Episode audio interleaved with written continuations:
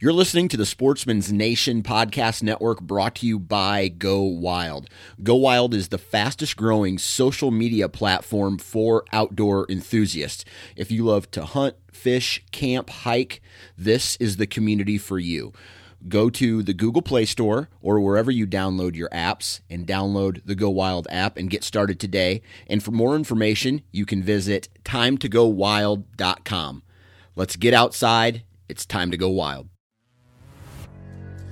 Welcome to the Southern Ground Hunting Podcast. I'm your host, Parker McDonald, and this is episode number 28. Now, this is a very special episode because it is our one year anniversary from when we started last year.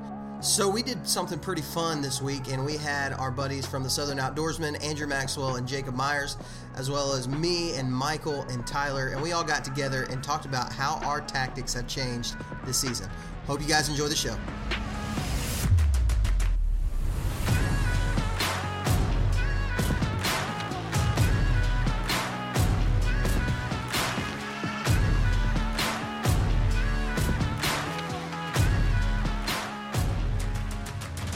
Right, guys. Well, if you are listening to this right now, if you're in Alabama and you're listening to it the day that it came out, then you only have a couple of days left of the season. And man, I think maybe, maybe Alabama might have the latest season. I, I can't remember. I'm not. I'm not. Don't quote me on that because I'm not positive.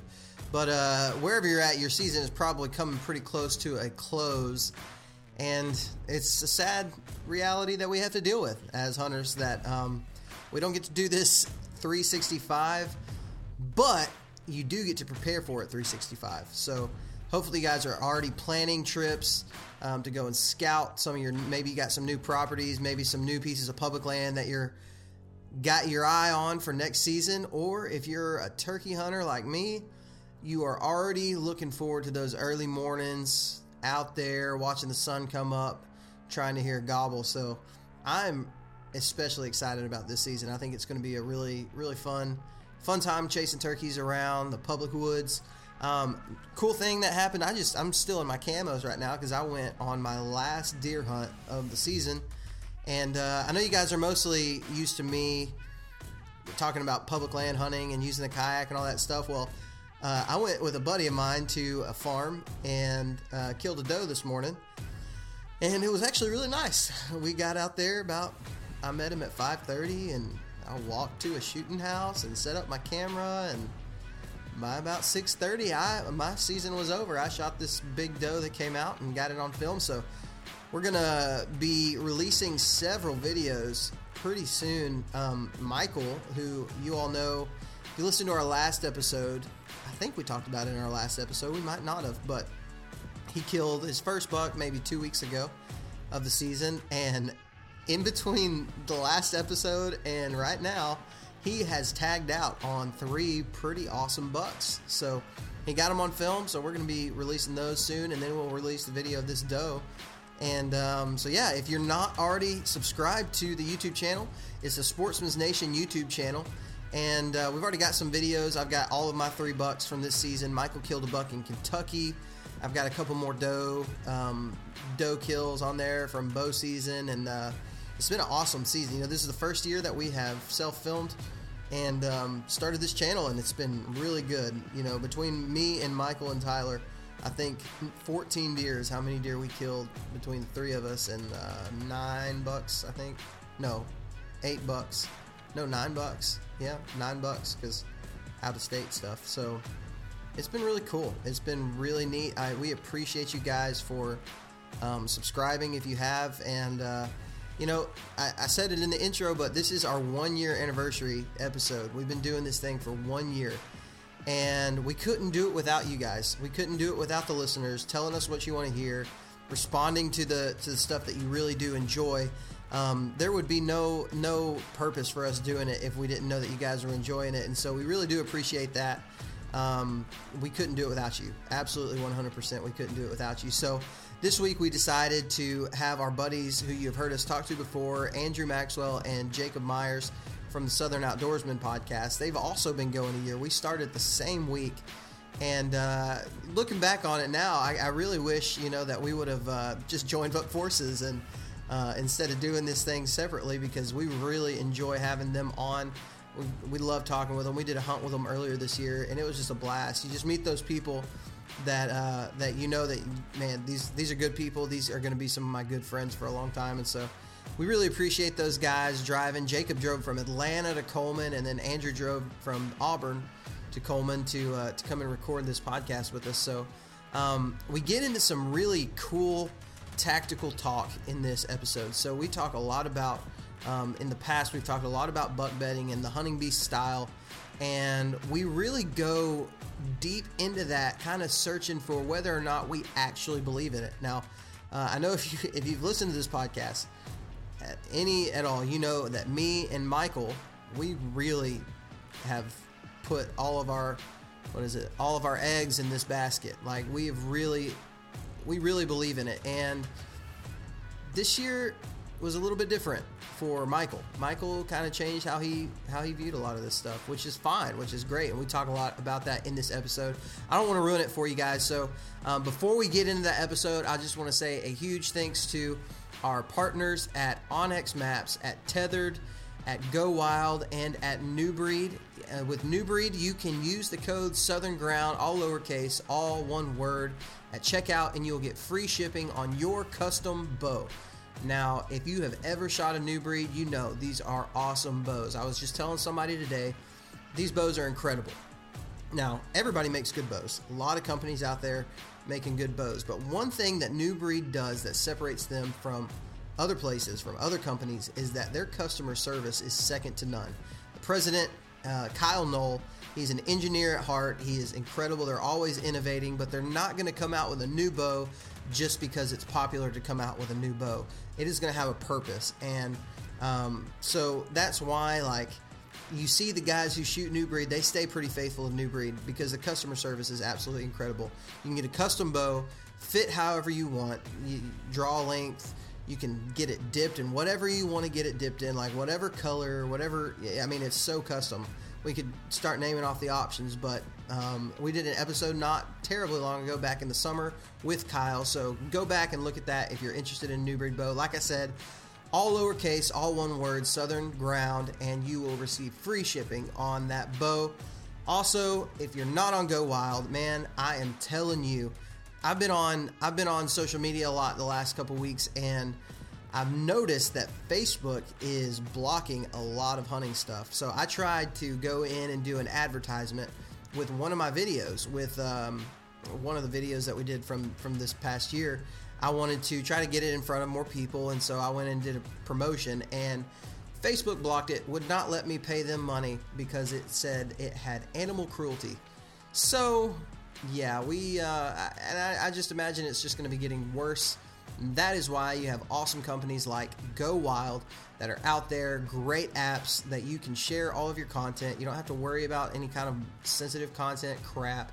Um, it's just really, really awesome. So if you're not on Go Wild, go check it out. It is an awesome app for outdoorsmen. Share your stuff, share your pictures, share your videos, what podcasts you're listening to, all that stuff. So go and check out Go Wild. That's enough of that. You guys, I hope you enjoy this episode we did with the Southern Outdoorsmen. It was a blast having them on the show. So check it out. Hope you enjoy it.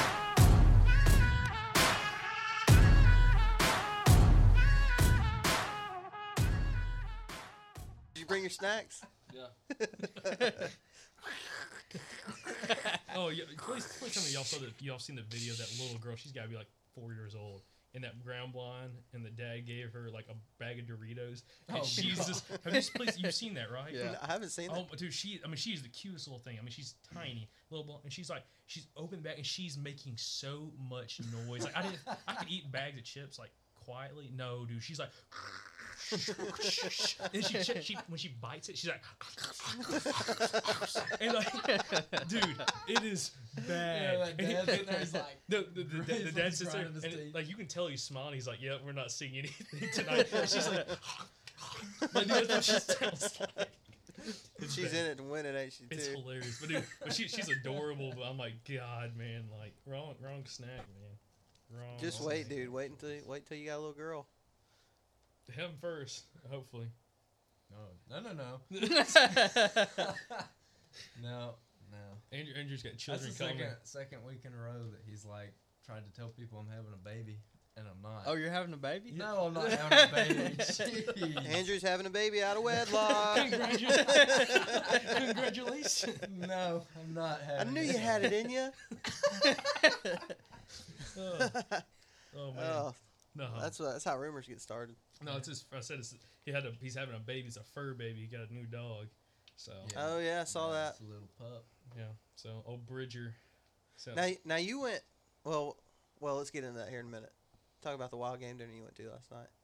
Was it last night? Yeah. You had a wild game dinner. Yeah. It was That's great. cool. Gave away a shotgun. My buddy Chad Granger, who you met, delivered the message.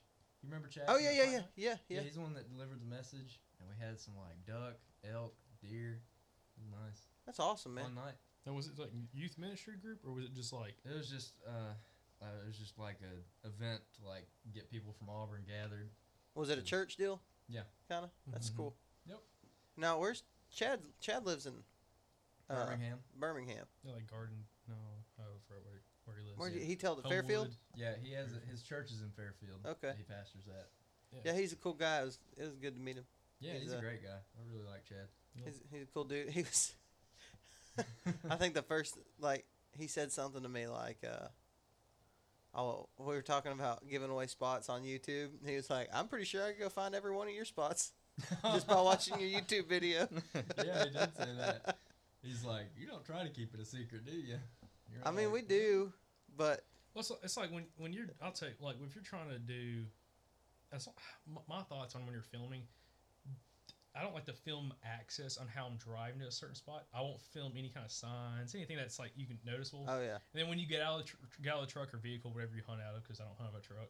Whenever you get out, maybe like do a little footage. But then you know once you're getting in there, unless there's something that's you know definitely like you film like oh yeah, people are going to know if they see this feature. right. It's not a big deal. Well, me and Andrew, when we went to Georgia at the beginning of the season, we oh, pull I up. messed We're getting some, we're getting some slow B roll of the uh, of the WMA sign for, for, for the YouTube video. I did the whole intro before you got there. Right when you pulled, I was waiting on you to pull up because I was gonna put that in my intro on the YouTube video. And I got home and I watched it, and you could see the sign like right over my shoulder. It's like a huge sign, bold letters with the name of the place. I was like, Dude, you yep. just, just blur it out, man. It's like the podcast when people slip up names of properties, we, we believe it. Did y'all see the the guy? Oh man, it was on Facebook.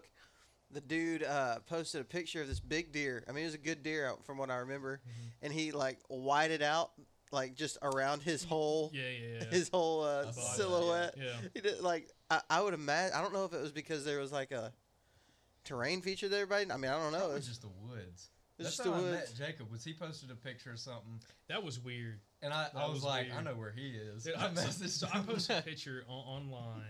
This is like in 2015, 14, and found a bunch of these giant rubs in this one little creek bottom. I took a picture of it, posted it, and I was like, I forgot what it was about, but it was something about like what kind of trees are these? Are these bucks are rubbing because they're all rubbing the same kind of tree? Which Hazel alders. hazel alders. I now know what they look like.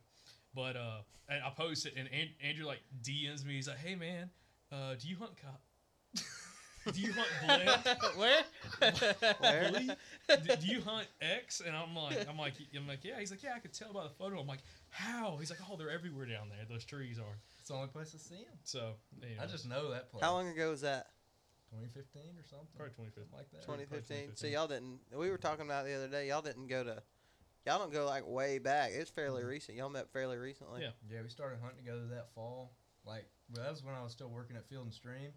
And he'd like come up there at closing time and talk to me for two hours. We're like planning stands and everything. He's like, "What do you think about Dude. this?" Yeah, once I found him, I'm like, "This is exactly who I was looking for." Because my none of my brothers. That's kind of how me Or and my wife met too. That's a door. That's a door. I know Tiffany. She's jealous. It's so cute. Tiffany's jealous. Exactly. I was. Yeah. Yeah. I knew she was the one. It But, was. but it's um. But no. So. This is yeah funny. Good. good. Dang. You walked right into that. Yeah, one. I really did. I, can't, I knew he was the one. And I- and- and I he was the one I was looking I, for. I can't get out of this My hole. search is over. This, So this, when's the due date for y'all? Who's pitching? Who's catching? Oh, this, What'd he say? Who's pitching? Who's catching? God uh, dang it, man!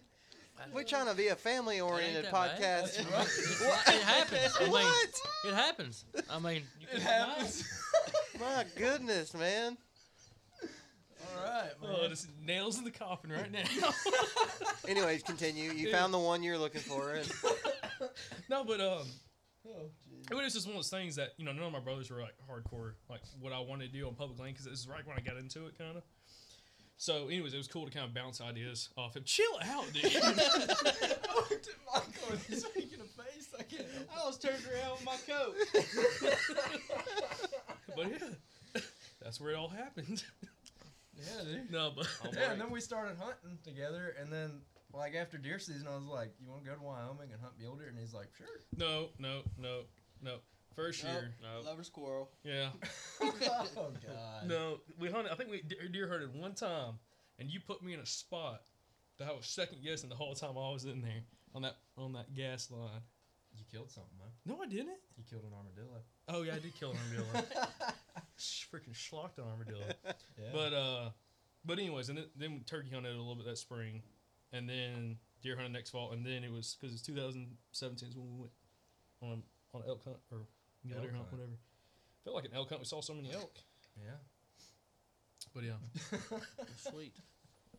that's cute. adorable, That's isn't it? That's cute. How Yeah. did we get there? I don't know. Man, It's we were talking. Parker's fault. We were talking about how he they. was he was lobbing one end. Just want me to. Yeah, I, I, just yeah, I- that's- I you, whipped. caught, you knocked caught it out of the park. yeah, you knocked it out of the park. Well, it depends on how you want to look at it. Yeah. Okay. So, so we haven't we haven't really gone around the room and talked about who's here and why we're all here. Oh yeah. So uh, Whoops. go ahead. We got we got kind of a, a joint podcast going on. It's uh The second one of its kind. uh is it only the second? Well, third. Or the- the- third. the- yeah, but Oh yeah, the first one we didn't. My computer crashed. That's right. Yep. So we got Parker McDonald over here. We're, we're introing ourselves, Mike. Oh You man. do. You blow everything. I mean, man, Mike, we can't take you seriously. for. What do you want me to say? Just who Hey, this is Michael. Who you, you don't have to talk right in the mic. It's it's kind of it's kind of it's set up. You're good, like but right there where you're at. Y'all are both Okay, good. all right. Y'all should be. Because y'all you should be always fine. usually tell me, "Hey, man, you're not speaking into the mic. Well, because you get like really loud, and it'll be like, "Hey, hey," and it's like, and Oh, then this is clipping right there. it just clips. Yeah, I mean, look at that. Look at that. Look at those wavelengths. So hang there. go ahead. Michael. Is that all? What, what do you want me to say? Pike, hey, this is MP. Michael Pike. M- Mike's here. Oh, y- you want me? You want me to? ju- I think it'd be better if someone else introduces Okay. everyone. All right. So let, let's let's intro. Let's intro each other. Let's. How about how about this? That's why I started. it. We I'm got I'm gonna Parker here. intro. I'm gonna intro you guys. So we got the Southern Outdoorsman here, and uh, Jacob and Andrew. Yep. Just, just two peas in a pod. Um, then uh, yeah, Yeah. And then we got Parker McDonald. Southern ground. And then we got what's your name again? Michael or something? Michael. Michael. Stay out of the mic. Yeah. Lean back. so we got Michael Pike, Michael. old MP, And then Money Malone. Money Mm, Malone, Money and Malone. Tyler I like Malone. that. Money Malone. He likes that. He don't like mustache Malone. Oh, Mustache Malone. He's blushing a little bit. I think. That's just the natural color, man. Me and him can relate. Is that See just the me- pink that's just ginger right. color? See me in the summertime. That yeah. pink tint. got that Irish tan going Oh on. man, I, I look like that Dr Pepper can right there. No, you're more like a Coke can. Okay, Oh, oh yeah, a little Oh, bit. Yeah, yeah, yeah, that- that's right. No, Yeah, that's pretty close. Right on the money, man. So uh, so so this is like the year. The year, I don't know. Not it's not a year in review podcast, but The year mark. it's like the a- year one mark. year anniversary. yeah, for both of our podcasts. Yeah. both started around the same time and uh man how's y'all's how's y'all's year been like what how it's, Good. it's a big thing to bite off right like Yeah. to say But- we're gonna do a podcast Oh, and then y'all are doing like A lot. rut report and strut You know, what- reports what, and what episode are we on right YouTube now? video 78. We published 78. 78. does that include all of your Yep. rut report And strut, report, Yep. Yep. So it's been a lot. Looking back at like when we started it, I'm like, how did I figure all that out? looking back on the memories made but but yeah, no, it's been crazy because you know you, you get started with an idea. It's all it is is an idea. You of, talk like- about a rabbit hole. yeah, it's like an idea of what you'd like to do. You start it, know absolutely nothing about what we're doing. Right. You know, you're you're you know messaging different people. You're you're searching stuff online. You know, trying to figure out technical difficulties. You know, had a ton of that in the beginning. Even still up to the date, every now and then, you know, have Every might, week. might have an issue. but uh, it's just been a long learning curve. But the cool thing is, it's put us in front of a lot of people to be able to meet a bunch of people otherwise we probably have- would never have met, Yeah. uh, which is pretty freaking cool. So Yeah, that's probably my favorite thing about it is just meeting new people, like making new hunting buddies. Because in high school, I didn't have a whole lot of hunting buddies, and I mean, like, because you guys can probably relate with being like public land guys. It's pretty hard to find someone who you can trust, Sure. who you can like go out and hunt with a bunch. So, you know, meeting Jacob, that was we clicked because you know it was hard to find someone who was that into it. But then starting the podcast, you just get connected with tons of people like that, like you Mhm. guys. So, Yeah, I would say I would think for us too, it's kind of been the same thing. Like me and Mike probably wouldn't ever even started really hanging out. Uh, I, I mean, really, our first conversation was about the podcast. I think you listened to Nine Finger Chronicles some, and we kind of connected through that. Of course, we knew each other um, a little bit before. Yeah, And, I'd, uh, mex- I'd messaged you I think before that about Mexican mafia, and uh, all right, you can't breeze over that. Mexican Yeah, mafia. let's talk. Have we ever talked about that I on don't the know if we have or podcast? not. rabbit It's hole, it's here we go. borderline racist. So, um, so it was me and Nathan that uh, we were scouting. Nathan and- and Nathan Price. Price, yep, yeah. okay. So we were uh, scouting about three years ago, and we went off down this long dirt road. You know, you wouldn't think anybody in the world would be down it.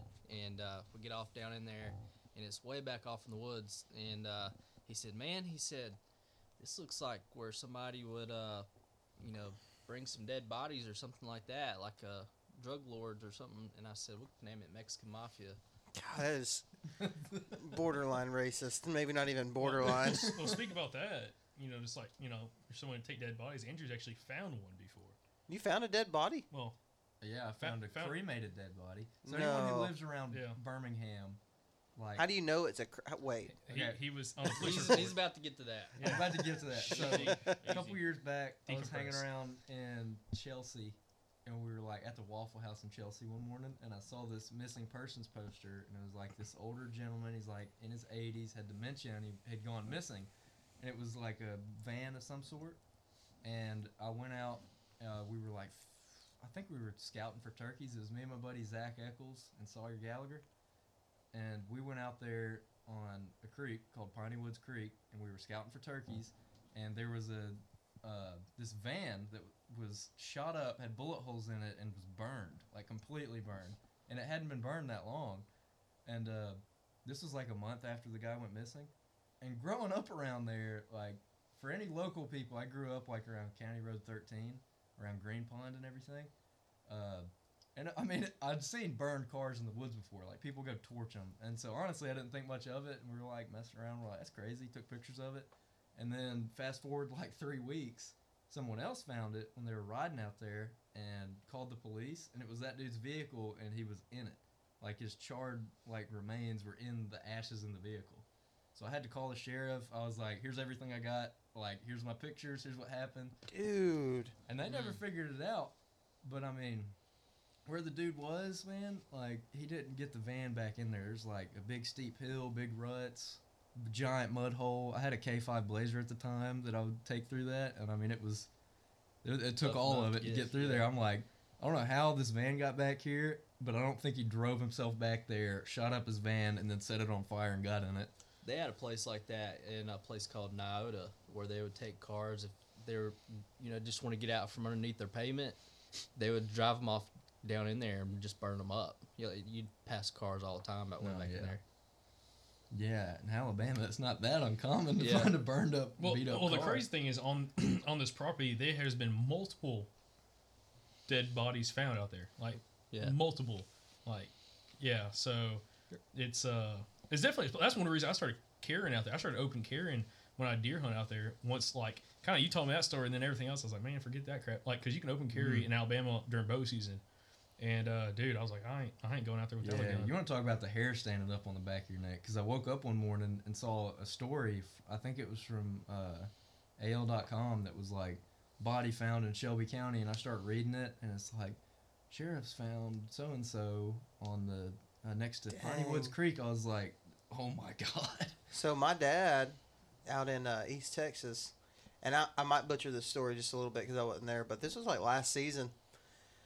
Which on his property, so it's like a river bottom. And it's real swampy and uh, it's like a flood zone. It's rough, Mhm. but so the the road is raised up real high, and so and it just kind of drops off either side. And uh, I don't know, two, three, three, three or four years ago, probably, um, we were out there, and we're walking out one morning at you know right before daylight, and all of a sudden we just hear, and somebody had fallen asleep at the wheel and hit my dad's truck that was parked off the side, Oh man. hit it and knocked it down into the, knocked it down and it totaled his truck completely and stuff. Somehow this this car didn't even, it never even went off of the road. If it would have went off, if that, the guy in that car would have went off, he, Done. he's done. He's done for sure. So, you're gonna add something to that? No, I've got a story that's really cool like that.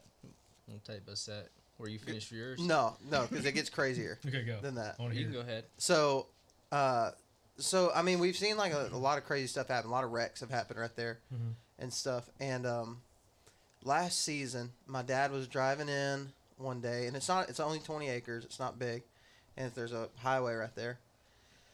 And uh, he's driving in one day, and he crosses over a river, which is his property line is the river. So he he's driving over this river on the bridge, and uh, there's police cars and stuff everywhere. And I, I can't remember if there was a car down down in the woods that had run off, or I can't remember exactly what happened. Mhm.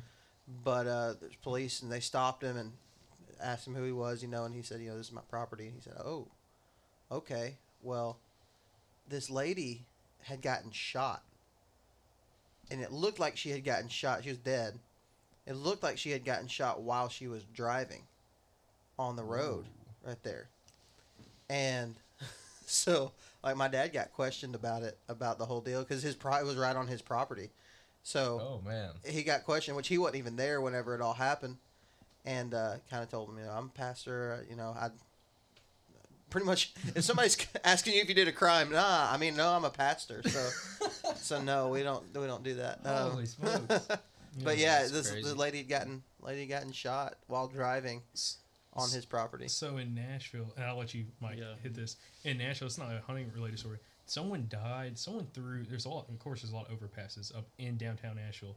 Someone got a huge piece of concrete that weighed like 80 pounds, threw it off the side of the bridge onto oncoming traffic, and killed a, a guy, like a middle-aged gentleman that had like four children out there. Not, not, not trying to make this like a super sad thing, but that happened Oh, probably this is three like- months ago. It's like true crime stories podcast. Dude, yeah. That's what this How is. did we get So, here? I- Left turn. Yeah. So I was about 14 years old, and I was at the hunting club, and I'd climbed up. It was a rainy morning. I climbed up to a shooting house about an hour before daylight, and I was out there, and I, I could hear the cars coming, and you could tell how fast they were mm-hmm. going. One mm-hmm. just seemed like they were going a little bit too fast. And about a mile after they passed where I was, I heard boom, boom, boom, and that's Yeah. all you heard. You knew it was wreck. Like it's dead silent out there. So I get down, I go get the guy who owned the property, and we drive up and down the road. Could not find any wreck anywhere. Mm-hmm. So I said, this person had to have gone off a ravine. Is there a ravine over here or anything? There's a 30 foot ravine. Lady had gone off, flipped upside down, and was just there. Like, and this was like an hour had passed since, you know, before we could actually find where she was. Like, uh, there's no telling. How, there was no skid marks, no nothing, cause it was rainy and the road just dropped off right off the edge of the, you know, pavement. So she just went straight off and flipped. Crazy, crazy. She thing. died? No, no. They had to get her. We were all wondering. We're all like, They had a- uh, They had to get her out of the front uh, window, um, dang because man. the the doors were so messed up. You know, they say when you're in the woods hunting, like you see things that the average guy, everybody doesn't get to see, and like I, I think a lot of people got stories like that, just bizarre crap that happens in the woods that Yeah. you just was- can't even explain. I was gonna like say that. like real quick, it'd be kind of cool to go around and like what's something crazy that you've witnessed while hunting or scouting or something. like, Uh, I got a mean, funny one. What? What? Is it Man's- involve two people? It was me and Zach Eccles. Whoa! That's a shot fired. right there. Shots fired. no, me, me and Zach Eccles were fishing, or we were looking for this place to fish on the Cahaba River. You know the story. And we were so we're looking at like trestles and stuff that go over the river because we like that structure for catfish. And usually there's some shoals. It'll drop into some deeper water, and the pillars for the trestle come down. So we go to this trestle, and we're like walking around just talking, like thinking like, oh yeah, we could set a trot line right here. And we round the corner, and on the other pillar across the river, there's this dude, and I mean, this guy is every bit of 300 pounds, and he's just butt naked, sitting, sitting on the side of the pillar with his dog, with a boat tied to like a little log right there. And we look over and see him, and the guy's just sitting there asleep in the sun. And so we're like, okay. And we turn around and we just left. Just I would have too. Yeah, no. Yeah, That's a I- weird I know- story. Ain't no hanging out. I mean, just I think there was a lot of hanging out. down- Hey, bud. Probably. hey, bud. I do a podcast. You you want to come on? Talk about an interview right there. Oh my god. What Uh, brings you out this far? Man, I, I'm trying to think of the craziest thing that I've seen. I mean, like that wreck was pretty pretty nuts. Yeah. You know, because it's only 20 acres. So whenever they hit my dad's car, I turned around. We had split off. I turned around and I looked and I could see the car. Just like, and I'm waiting, dude. I'm waiting for that car to just run off the side Mhm. and into the water. He he, he actually stopped somehow perfectly right on the middle of this bridge. Mhm. And if he would have went down in it, I mean, he could have drowned, gotten trapped in his car. yeah. I mean, there's no telling what could have hit a tree, and I mean, it, he would have been. I don't see a whole lot of way that he would be able to have survived. You Mhm. know, survived that. Um, man, what? I was gonna say I'm trying to think of something too. Like, I just I, You know, I I, got I've- no big naked dude stories. you No. know, out in the woods. Not while I'm in the woods. No. well, I, I, I, outside of the woods. I mean, in Cullman. you want? You, no, well, never mind. Yeah, No, I, I'll, I'll tell you one that kind of like freaked me out. One time, me and Andrew were scouting a piece of public south of here, and we kind of like went up, went through this. It was an old um, uh, strip mine filled up. Anyways, went through the back of it, hiked in about a mile, and then went up into the, the ridge up there. And we came through this little saddle and smelled instantly something sweet. You remember that? Like Nope. smelled like alcohol, like someone like running, possibly running a steal or something. And it's in there a good ways. And there's road access back there, but it's only through like a little piece of private. And like you can't get back there, but it's all it's all public. And I got in there and I was like, dude, I was like, maybe we shouldn't be like in this exact area. And like where the wind was coming was where we were gonna go, and you could smell like that. It's like a sweet, like unnatural, like a sweet smell coming from that direction. I'm like, man, I do not want to walk up on someone with a steel right now. Like, no way. Corn mash. yeah, no exactly. chance. Yeah, no chance in heck. So um like I know stories. I, I've got stories just from friends that I know. I've never actually seen it personally happen, um, but I know it happens. It's like hunting in South Texas, um, where like you'll see uh, illegal immigrants like Mhm. running on the on the property. They like stop at the at the corn feeders and get deer corn because they're hungry. You know, it's hot and dry and ain't no food. You I've know. seen pictures of it. Yeah, there's there's a lot of pictures of that Trail camera pictures of like floating around. 10, 10 Mexicans eating out of your corn feeder. Crazy. Let's, let's say illegal immigrants. 'Cause- What? That's not racist. I mean, they're from Mexico. I mean, they, they- well, they could be from Guatemala. I mean, there's a lot of other countries down there. But Guatemala. anyways, we'll try to keep. I guess you're right. I mean, It's that darn Mexican mafia. Well, there was a, there was a video that was floating around uh, probably about two years ago. And it, re, it resurfaced this fall of a kid. I mean, he was probably 14 years old. That was uh, dad put him in a shooting house in South Texas, and all of a sudden it had. I'm sure you've seen it. All of a that sudden, video. and, and like someone was like banging on their door and Yeah. it's an elevated blind. And he's like, what, what? And like he he like said something, and the guy they they like freaked out, whatever. The illegals and they take off running, and dude, there's like 25 of them running Oh running down like you know it's like a big shooting line. He's at they're running down, and dude, it is f- crazy. And the kid's like freaking out after the fact, and he's like, dude, like shaking. I'm like, dude, That's no. insane. I've yeah, only been down unloaded. down in there one time. We were in like the Big Bend region of Texas, and That's there's awesome country. oh my there. gosh, there's all these uh, villages like Mexican villages just across the border, and those people like swim across the Rio Grande and sell you stuff.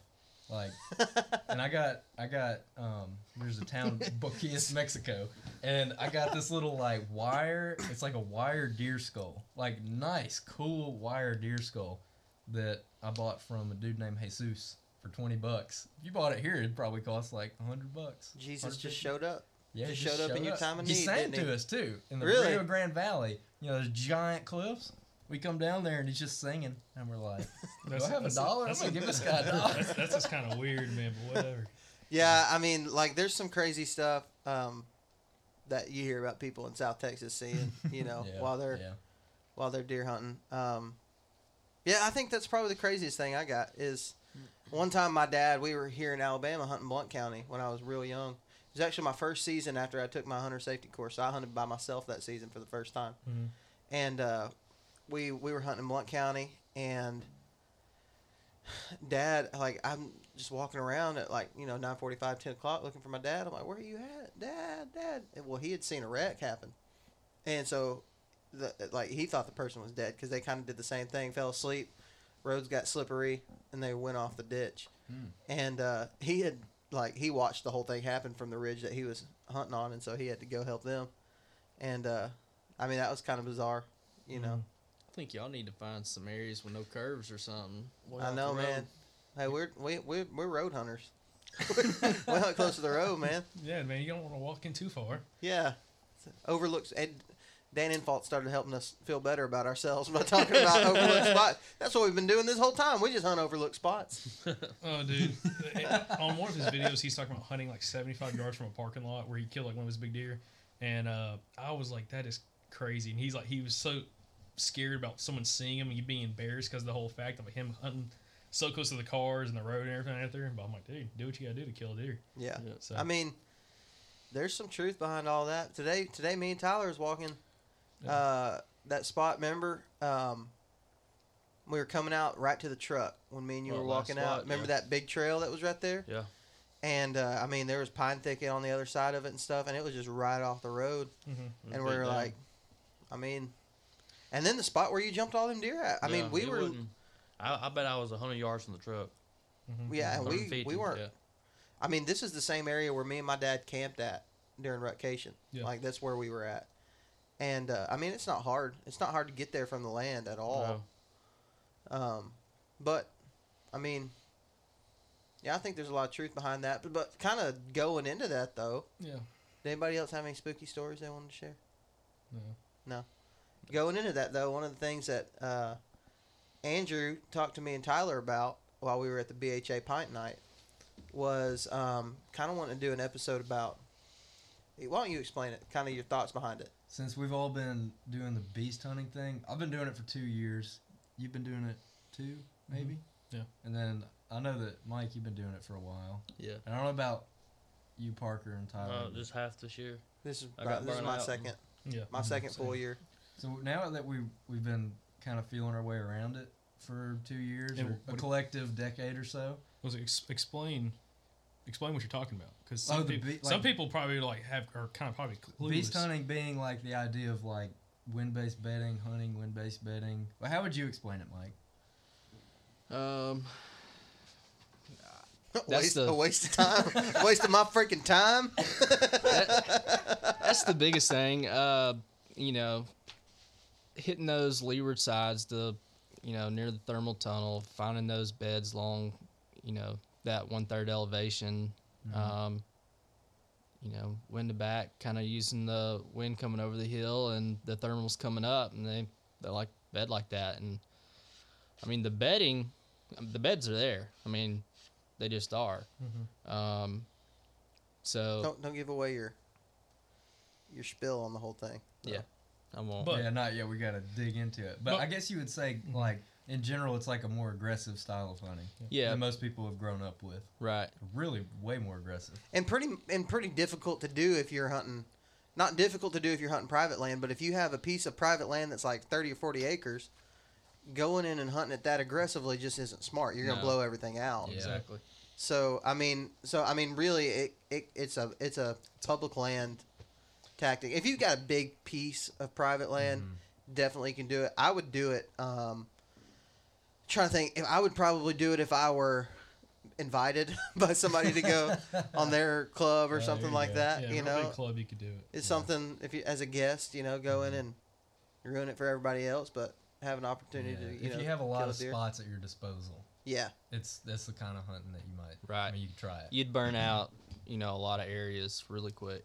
Yeah, you. Yeah, three or four days of hunting Georgia, me and you definitely burned up those spots. Yeah, I we- never went back after I we- went with you. Yeah, we then burned up- Alabama came in. We burned up probably a couple, couple hundred acres. Yeah. But back to, you know, the topic that we wanted to talk about, or you wanted to talk about, kind of going into, you know, us kind of. I just want to hear everyone's thoughts on it. Well, yeah, just getting everyone's thoughts on beast style hunting. You know, what you learn, which you know, what kind of mistakes maybe you have, you know, you had, and you know. Well, here, here's the deal too with what Dan Infalt says, talking about all of it. He he, I've heard him talk about like it's a progression. Like it, it's not going to be like the year one. It, you're going to learn things. Year one is going to be really hard. Year two is going to be pretty tough. It's like a three four year process to get to where you're like. Mm-hmm. Yeah. I'm on my third going into fourth or fourth going into fifth. I can't remember, but it's I've been doing it a pretty good little while, and I know I've been doing it for three seasons, like actually hunting for three seasons, and then scouting, I guess for maybe the, what this to be four or maybe already four. I can't remember. Um, I want to say you'd been doing it for like a year and a half or two years. Whenever me and you first talked about it. Yeah. Um, but uh, I think the the first year was the the best year for me.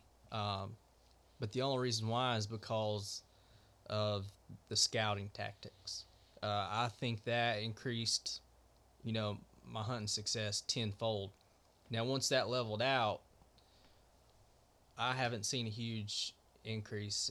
I mean, I'm on bu- I'm on bucks, but I'm not finding bucks in beds, and I'm not finding bucks in beds consistently or bucks Go into the traveling to the beds, um, or Now- anywhere in the vicinity of you know maybe some beds I found or something like that. Um, but you've you've bucked out what like two or three years in those out of those out of those four years.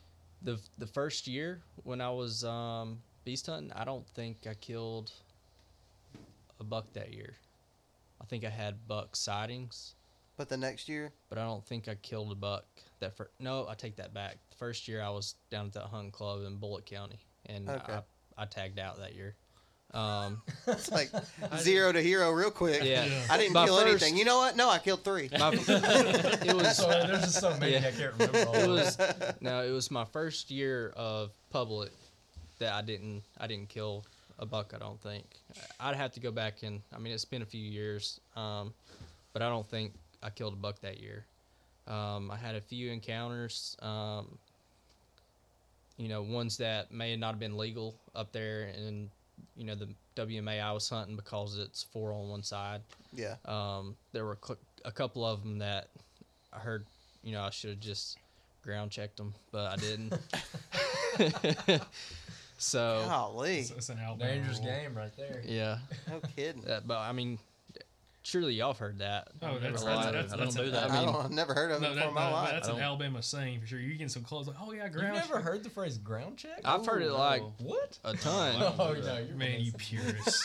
you purist. Get out of here. Ground check? What's that? So, so anyways, How long have you been deer hunting? What is that? What's a what's a ground check? so anyways, um, but I don't, I don't know. I, I go back and forth. I mean, the beds are there. We find the beds. Yeah. You can find the beds. Yep.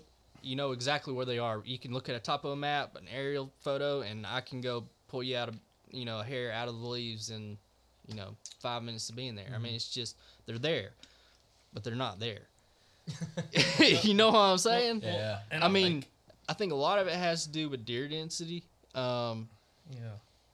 I think it's habitat and deer density because if you're in a spot, I'll give a great example. If you're hunting some place that has a lot of pines, now this is different from some spots that y'all hunt, but if you have a place that has a lot of pines and it's like thick pines, it's not wide open pines. It's like like I talk about on the podcast, you know, every now and then. Actually, did it quite a bit this fall. Old select cut pines where they went and they thinned them out like seven, eight years ago, and it is like when you're walking through there, if you you know you might see five to ten yards. That's it. Mm-hmm. But and you can find beds, but it's like first of all, how are you going to hunt it? Efficiently, especially with a bow. Now, with a gun, I can get up high enough where I can shoot down through stuff. With a bow, it's gonna be too sketchy. Um, but it's like one of those things you can go and find a ton of beds, but it's like how do you hunt it? How do you hunt it efficiently? E- even if you can go in and cut a bunch of shooting lines, but then you're being so invasive, it kind of goes away from the whole beast style hunting, in my opinion. So, I think, I mean, without getting, I, I, do we? Do you think we explained it well? Kind of what your idea was behind the whole episode of Yeah. it. Do you think we? Yeah, are you? Were you done explaining that? Yeah, I mean, like generally we all have like these, like an idea of what it would be like down here. Like for me, watching Dan Infalt and the Hunting Public and everyone, which is where I've learned most of this stuff. I had an idea of what I would find and what it would do for me, and what it's actually done is something different. Like Right. it's not what I thought it would be. It's still valuable, but it's not what I thought it'd be. Right. You're probably the same. I'm the same yeah. way. So, what it's done for me, and, and I think maybe I'm gonna be different than probably what both of you guys are feeling right now because this year for me it really like with the bigger buck that I killed that I tagged out on, it was it was by the book, man. It was just by the book, and I saw it happen. And he was a four and a half year old buck, so it's a mature deer for this mm-hmm. area. I would say it's probably a mature deer for a lot of areas, you know, but he probably still had some growth that he could have done. But he was a mature buck, and um, and he's the only mature buck I have killed on public. Like when I would say mature, like four and a half older. Mhm. Um, he's the only one I've ever killed, and and I killed him like that. Like so, I mean, it was I've I've said it on probably three or four podcasts now, kind of explaining it. So I'm not going to explain it again. But it was, I mean, it was leeward side, scent checking, either either scent checking, probably scent checking, or going to a bed that I had pinpointed that was on private. That I, I mean, it was like what you're talking about, mm-hmm. like an old, old pine thicket. I mean, just mm-hmm. thick, nasty. Um, so one of the things for me, you were talking about how you hunted it. Like, mm-hmm. how do you hunt that? Yeah. I don't. Like what I'm doing almost always because on the public is where they, um, eh, eh, especially especially where we're at on on on that piece, those pine thickets. At, le- at least uh, I'll say this: where I'm at on the water access, those pine thick thickets and stuff are not on the public side. So I have no chance of getting in there. Um, in that stuff, I'm literally all I'm hunting is the transition. I'm watching the, the property lines and the boundaries because usually those hard transitions like that from open hardwoods or even open pines into those thick. I mean, that's going to be the property line, and so I'm watching that. Um, because it would be it would be I don't I hate hunting those thick pine thickets like that, and the access is it sucks because you can't get in there quietly because you're just busting Breaking through all the stuff. briars and the pine, all those pines. I mean, they're loud, you know. Yeah. Um, and so for me, like I'm not actually hunting. I don't. I, I almost never hunt the bed, Yeah. which could be considered not beast hunting, but I always have it. I always know where I think it's at, and I'm I'm hunting the bed bed to food or, or whatever, you know, something like that. To me, in the southeast, you're doing the more efficient way. Like most of the guys that I know that hunt in the southeast and public land that are killers are hunting transition areas between beds or be- between bedding areas. Not even necessarily bed to food. If they are between bed to food, they're hugging close to the bedding area. But they're hunt, they're hunting those transition areas instead of hunting, you know, a defined couple of beds. That's my thing. Is like it's awesome to go find them because we found a couple real good ones in the off season. But mm-hmm. it's like trying to set up in those transition areas where you could have multiple deer come through there. Mm-hmm. Maybe that buck will come out of that bed and cut through there, go towards that bed. But you're trying to sit in those high odd spots. And again, a lot of guys think about that during the rut. Like I'm going to sit in a funnel. I'm going to sit in a huge transition area. That's fine, but you can do that year round if you're close enough to a bedding area, designated bedding area. Because you know bucks and does, they do kind of they do separate, especially like early season. You know they're normally you know apart from each other. And if you can figure out where that buck bedding area is in a general area and find a transition area going towards you know some food, you can do quite well. And Yeah. most of the guys like Jeff Holman, that's what he does, and he runs cameras there and he puts Mm-hmm. them in those strategic spots. and has tons of luck. I mean, it's ridiculous. Yeah. I mean, Mike Perry's doing a lot of the same thing, Yeah. and he Yeah. kills big deer out where we're at. Right. Him and his wife. Yeah. You know, I mean, so so in the scouting methods, I think it works the exact same way as hunting beast methods. You know, I mean, you scout the exact same. If you can find now, most of my spots, the bedding that I know about, um, there's some on the public side, but most of it's private, and so I'm not even I'm not even going to make sure there's beds there, but the deer activity I'm seeing tells me definitely beds in there. Um, and so, you know, the scouting doesn't really change, and I think that is for me where it, that's kind of where the rubber meets the road of beast hunting. Like that's that's the that's the whole. I don't even know the right way to say it. That's the It's the whole premise. the whole premise of it is the scouting. So if you're scouting these areas, you're finding trails. So if if you've got somewhere where it looks like there should be a bed, you know, in a pine thicket on a on a you know on a point off, off a ridge or whatever, um, which would be pretty normal what we've what we find. Um, you know, if you have an idea that that's the way deer bed there, if you're in that kind of terrain, you can find you can find the trails that are leading to it um, especially if you're you know on the private side on this if it's like the same ridge you can find that sign in the scouting process you know and, and you don't even ever have to actually go into the bed or a lot of places that you're hunting in the big the big part of this area i'm hunting small pieces you're hunting more of the big where you Yeah, can actually go in and, yeah. and find those beds and Right. hunt them that way and i think and that's what I've done. Uh, but I, I, out of all the hunts that I've set, you know, over bedding, I, I can't say I've ever seen a, a buck come into an actual bed. yeah And I, I think that a lot of that has to do with the density up there where, you know, we spend most of our Mhm. time. All right, guys. Sorry about that. We had a uh, a little technical difficulty. I don't know why, but the computer just started or stop recording. So uh, we were in the middle of Mike talking, and we realized it wasn't recording, and uh, We've been talking. we've been for talking a for a good twenty more minutes, and so uh, we'll try to pick So up the where co- we left off, and hopefully not So maybe a little repeat bit of the- anything. yeah. So maybe a little bit of the uh, condensed version. Um, Yeah. I basically said that I'd never seen any of these bucks come back to bedding, um, and so uh, I, I think from here on out, I'm going to focus on more, I guess, funnels or some kind of pinch point or something that you know would increase my odds. in Gra- Grainfield. Greenfield, corn piles. Greenfield double Corn, ladder stand. corn Ladder piles. Corn piles are usually a pretty good pinch point. Um. So, anyways, uh, that's that's gonna be kind of the plan. Uh, in season scouting, we just touched on that just at the very end. Um, that's one thing that I've always thought was most important, and I, I told you when we had that one one of those podcasts. I think it was that when I was in Georgia, wasn't it? yeah. Um, Yep. Because we were uh, talking about early season kind yeah. of tactics and It- stuff. to me it's the the best scouting in, in my opinion because you know exactly when the sign is popping up you know when they're in a specific area you, you have the timeline if you go in postseason all you have is the whole season you know in, past years like that in season it it's invaluable um And that's kind. I mean, today today proved that to me because we were in an area that we call my honey hole, um, all of us, and we were kind of doing man drives and stuff. We didn't really talk about that yet, but um, and we were in this area that I know, man. There's deer all over it, and y'all know. I mean, y'all have seen my videos Yeah. and stuff. You, you've seen my, you know, I, I text y'all when I see deer and stuff on that group text. There's deer in there. There's serious deer in there. yeah We went in today.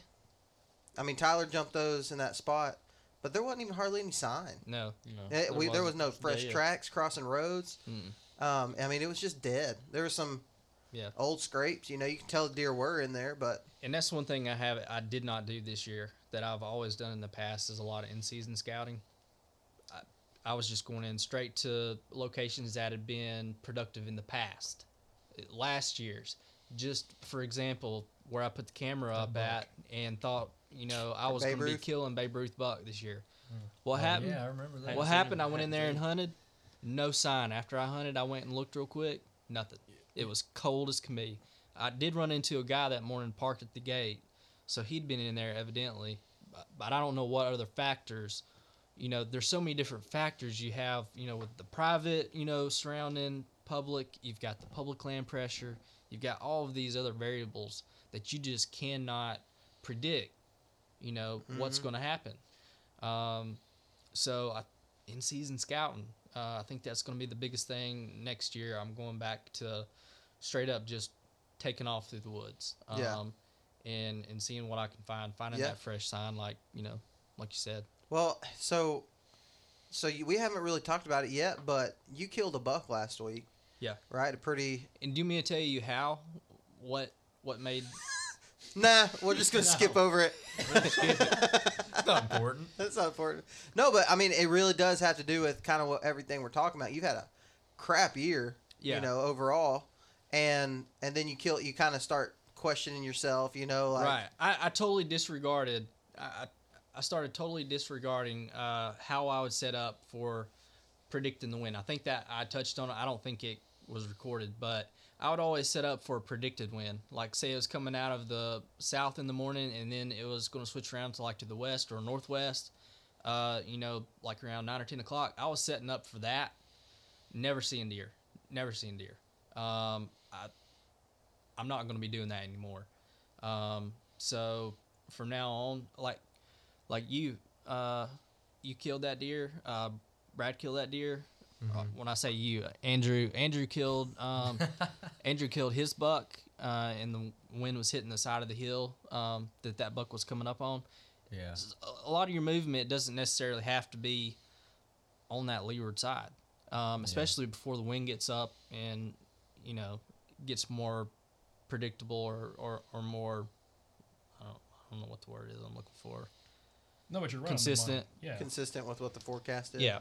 Um, but anyways, back to the deer I killed, um, cutting tracks in the mud. Uh, so I went down. My dad invited me uh, to go down as a guest to uh, his hunting club. I was supposed to be going to Barbour, and um, and meet up with a, a guy named Terry Pettis um, that I, I met last year at Barbour, and he was we were going to all camp together again this year. And my my brakes are shot. I mean, Yes. I didn't want to drive, you know, three three and a half hours, you know, away with my brake. My brake light is on. I've, Mike looks I've got like metal to driving- metal He for a looks like year. he's driving a stick shift. I'm When having we were a, riding with him today because He's he's having to having- shift. I'm he's having a having to down. downshift, you know, to one to get the truck to slow down enough to, Oh, to stop. Man. Dude, that is So- bad. It ain't it ain't just one gear. It's all three gears. He's having to go from three second to one. So How about those Nice. Transmissions? so anyways, and I'm sleeping in the truck here. That's in the back. I told him I, I said, no hey, I said, hey, he it's was- supposed to be icy this morning. I said, we'll be good. You're not supposed to hit the brakes with ice anyways. I said, When I say I was like, there's a time to get your brakes fixed, and it's during the off season. Yeah, exactly. I, There you go. hey, I got I got hunting and I got four kids, so I mean, there's Priorities. there's certain certain priorities, and that was just low on the list. It, it was stopping me just fine. Your wife's until, gonna have four kids by herself if you don't get your brakes Yeah. fixed. though. I've already I already got the quote. I got a second quote because that first quote was thousand bucks to to get brakes and rotors. Rotors are expensive. I'm just gonna say, man. Yeah. I've had to put them on my my old. you can Yeah. change them yourself. You gonna have yeah, All you I don't gotta have do a is- lift. I don't was have Jack- a hard to Andrew, change. Andrew's been there, done that. Yeah, I I got- changed calipers, rotors. I got a- pads. You keep waiting. You gotta keep hey, you got you got a lift that lift my truck though. Yeah, shit. Oh, That's yeah. the- You can Yeah. buy And a That's the jack that problem. Goes up about seven You feet need a Yeah. house jack. Do y'all do y'all bleep out curse words in your podcast? sometimes. Because Jacob definitely just cussed. I think you said F four. I thought. No. He said the S H I T word. Oh, That might have been me. I said and it F was- word. that's what he said. he said that might have been me that said the F word. I forgot. We're in the church. Mm. That gummit. You were recording Ja- Jacob just said it nonchalantly though. It was, he didn't even realize he said it. No. Regular conversation. I don't know if y'all normally do that. So No, I- I I, mean, depends on if I feel like going and finding it. yeah. Bleeping it. but okay. So you were cutting tracks. So I'm I'm kind of curious in this. So you cut tracks. Yeah, so I had pre-scouted. it. So I went down as a guest. I I pre-scouted. I cyber scouted it um, for my dad for him to go. Um, and uh, so I already had all of these spots picked out that I wanted to hit up, and I, I went and checked them out real quick. And I mean, they're spot on, and you could tell by the the mud. There's a lot of mud down there, and uh, and you could you could tell where they were cutting the roads. There's only two roads through the property. It's only 600 acres, 10 people hunting it. So uh, it's not a very big section. Um, but all I was doing is finding those, you know, finding those funnels and pinch points, seeing where they were crossing the roads and, and working back to where I thought their bedding was and, and possibly where they were feeding. So, and that's that's all I did. You shot him off the ground. No, I actually Ladder shot stand. that. No, I. s- no, I. I shot he, it. uh, he, he he had a big change. He went from public wind based, uh, green fields, ladder stands, private. big, big, Oh big man. change. All right, Mr. Corn Pile. oh man. Okay. so no, I had. I, I took the lone wolf hand climber. Um, That Mare step double man. Yeah. the ladder stand. Shoot No. rail across it. That ten foot stand. no, I, Okay. Anyway. Your dad sit with you.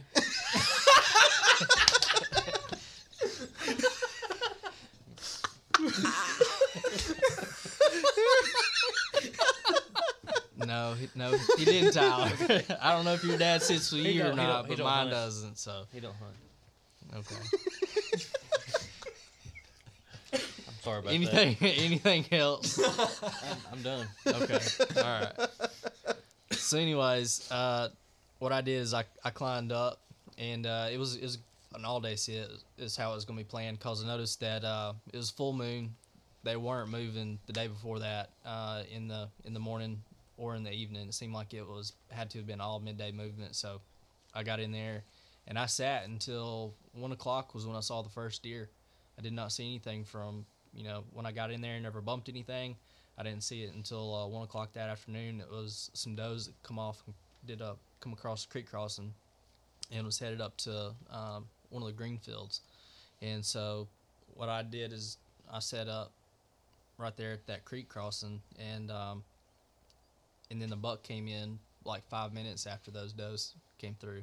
Uh, he wasn't chasing yet. He wasn't dogging or anything, but he was on the trail, and um, and he walked off, and I had to throw a grunt at him because he was so far away, and he had actually ended up coming right back by me, and uh, and shot him probably about seventy five yards. Yeah. And he's uh, big six, right? Yeah, big six. He'd have been a mainframe eight, just didn't have the brows. At Alabama Brow Times. Yep. Nubs or nothing. He, uh, I so killed a bunch like that, Uh, and a, same. and a bunch, four on one side, two on the other. Or well, you're four on a one streak though. side, one on the other. You're on a streak right now. Yeah. I'm What like what is five it? or six. Five or six six points in a row. Yeah. Need to go get you a spike. Yeah, you got Alabama 11 you got to Alabama break it. point. I You was, gotta break- I was today if I got a chance. Yeah, Tyler. we were Tyler said like, he's gonna shoot a doe. Oh, Yeah. Tyler said if it if it had spots on, dude, uh, you know. I mean, Hey, I got, Jacob. I got one buck. we can't talk, bro. Mm. We can't talk about it. Bro, uh, that's what I'm The pocket saying. Yeah, club? you and me. Pocket we're- pocket we're- No, no, we're, we're in the, uh, The cradle robber. The cradle robber club. Yep. Hey, listen, Tender meat right there, boy. killed that thing beast hunting. It was like ripe We- age is six months old. You're like, hey, Baby, right I. I dude. Still have milk I in was its gonna say mouth. mine. See, mine was probably born. No, mine was even six months. You Jeez. probably had Killed in no, October. Go there. I forgot it was on podcast. What? I was gonna say something funny. What are you gonna say? Say I it. gonna ha- Say you it, Mike. Probably had to pry its uh, pry slipped from the tit or something. Had to wipe mama's milk off its hey, mouth. hey, I did. Yeah. I mean, you should have seen the one that was with it. Its sibling. Small. So- oh gosh. Oh, it was smaller than oh that. crap. It was okay. smaller than that. Yeah. Yeah, if, and I'm actually editing the video right now because I haven't. I've been. Mike saw a big buck that night, so I really want to add that in the video, and I hadn't seen it because he's been hunting so much. Uh, but uh, so I was editing that video, and on the the one that was with it almost looks like an animation, Yeah. right? Because the ears are so big, it look it looks like a like a Bambi deer. You know what I mean? Oh, like where it's got the little pointy nose and the the big ears. You'll y'all see it. People listening are gonna see it eventually, and I and I'm gonna no shame. There ain't gonna be no shame in it because it sounds like my I'm deer. talking about. there were no spots, and it was legal, and it was on public land with a bow, and I got it on camera. Oh yeah. Thwack. Yep. Heck yeah. If we can show what Jacob shot, we can show what you shot for sure. Oh yeah. Pick that, So- pick that thing up like this. It's like, So Pick kinda- up like a big old swamp rabbit. so kind of going back to Yeah. to Mike, you know, um, kind of changing up your tactics a little bit, uh, not a little bit, a lot, you know, kind of really swapping from that that whole. But but they, I, I do think it, you know, this is your dad's club that you killed that deer on. Um, really, you you didn't even scout it. Had you scouted it at No, all? no, So just cyber scout. so there's no there's no telling. You know, it, if you could have gone in there and scouted, it probably had something to do with where this buck was bedded at, or at least where the does that it was chasing were were bedded at. You know, I mean, and it, with some scouting intel, you would have known that. But going into a new spot, cyber scouting it on the maps on onX, and just kind of looking at it, it's like, okay, well, um, it, it worked out for you finding the fresh sign. And you know, I think going in, a lot of times, man, you go into places in Kentucky. I don't think I hunted one spot that we scouted uh, when we went in the summer. Right. It was all just kind of going in and guessing. Okay, I'm gonna guess there's beds here, and We were and way going off in. base. and we were all, we were definitely off base. But you know, I mean, seeing the when we saw deer, it had something to do with the bedding. It all I think it always does, and and that's where maybe you guys feel differently, but that's kind of where for me, like when I think about the last two years, um, and almost predicting the deer movement, uh, after learning you know the beast tactics and stuff, um, predicting that deer movement, the deer movement that I've seen my whole entire life was the same. I just didn't realize it Yeah. right I- i'd go in and, and basically just just uh feel like i'm being watched That's a pretty sweet camera. um uh, i basically just go in and find tracks and be like oh set up right here i'm sure every single one of those spots if i were to look at an aerial map of it right now i would be able to figure out you know okay well that's why i saw this big mature buck right here Yeah. this buck right here that we're I've got hanging above me, I could go and look at it and probably figure out you know what he was doing if I if I had you know that intel. That's how it was with me when I, when I first started paying attention to like wind, just wind in general. Not necessarily like hunting the wind because I already did that, but how deer use the wind was I had this spot that was like a real steep, like tight pinch point. It's like two really steep hills, and there's a little swampy area in between them, and there's a little logging road on that swampy area that the deer were walking really hard. And I kept hunting it with like a perfect wind, like wind directly in my face, you know, cutting over the deer trail, and I never saw anything. And then one day it was like a western wind that was blowing like parallel to the trail, and I just I was like, whatever, I want to hunt today. And I went in there, and that's when I finally saw a deer in that spot. And I kept hunting it and ended up killing a deer. Actually, my first public land deer a couple years ago, in that spot. And then I started, you know, when when I like realized that might be what I was missing, I started thinking about a bunch of other deer that I'd killed and seen, and like kind of connecting the dots. And then from then on, you know, getting more into it is how I found out like the hunting beast style. Do you think we should hit on the uh, the um, bucks cutting trails? Yeah, so like man, I don't know. With wind, I have all these like ideas about wind in my head. Like, how do the deer actually use wind? Like, how well can they actually wind something? It's like, yeah, they can wind you. Like, definitely, they can wind you easily. But on the day I killed my buck, I mean, it was what like 14 mile per hour winds. And that deer was coming wind in his back, but he was he didn't seem like he was paying attention to the wind at all. He was walking straight up the the gas line, which was the bedding area. There was like doe beds all in it, and he was just walking through there, smelling the ground. He was smelling trails. He was leaning over and smelling individual beds. So I'm Right. wondering, like, you know, you always hear they're cutting downwind of a bedding area, but I'm Right. like, man, if he's cruising downwind, if he's just walking downwind, Right. I don't think that that's very efficient for them smelling everything in that bedding area. And there's a lot of situations where they can't do that because if you've got you know some bluffs with with bedding in, in the little draws, Mm-hmm. you know a lot of times those bucks will just cut the top edge, you know, r- right above the bedding because a lot of times what I found, depending on where the the food is, you know, if they come back over the hill from food, then there's you know.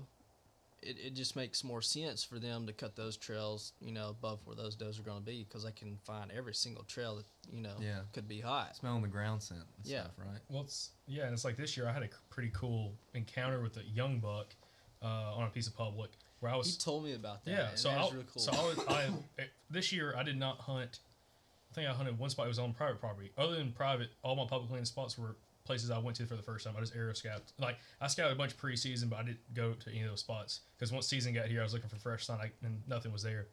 But um, I had a situation down in Alabama. Was hunting some public and looked at a place on a map. It was kind of the same general area I've been hunting and seeing a ton of deer. And every time I'm going in hunting real thick pines, you're getting up in a tree, and I was hunting with a pistol.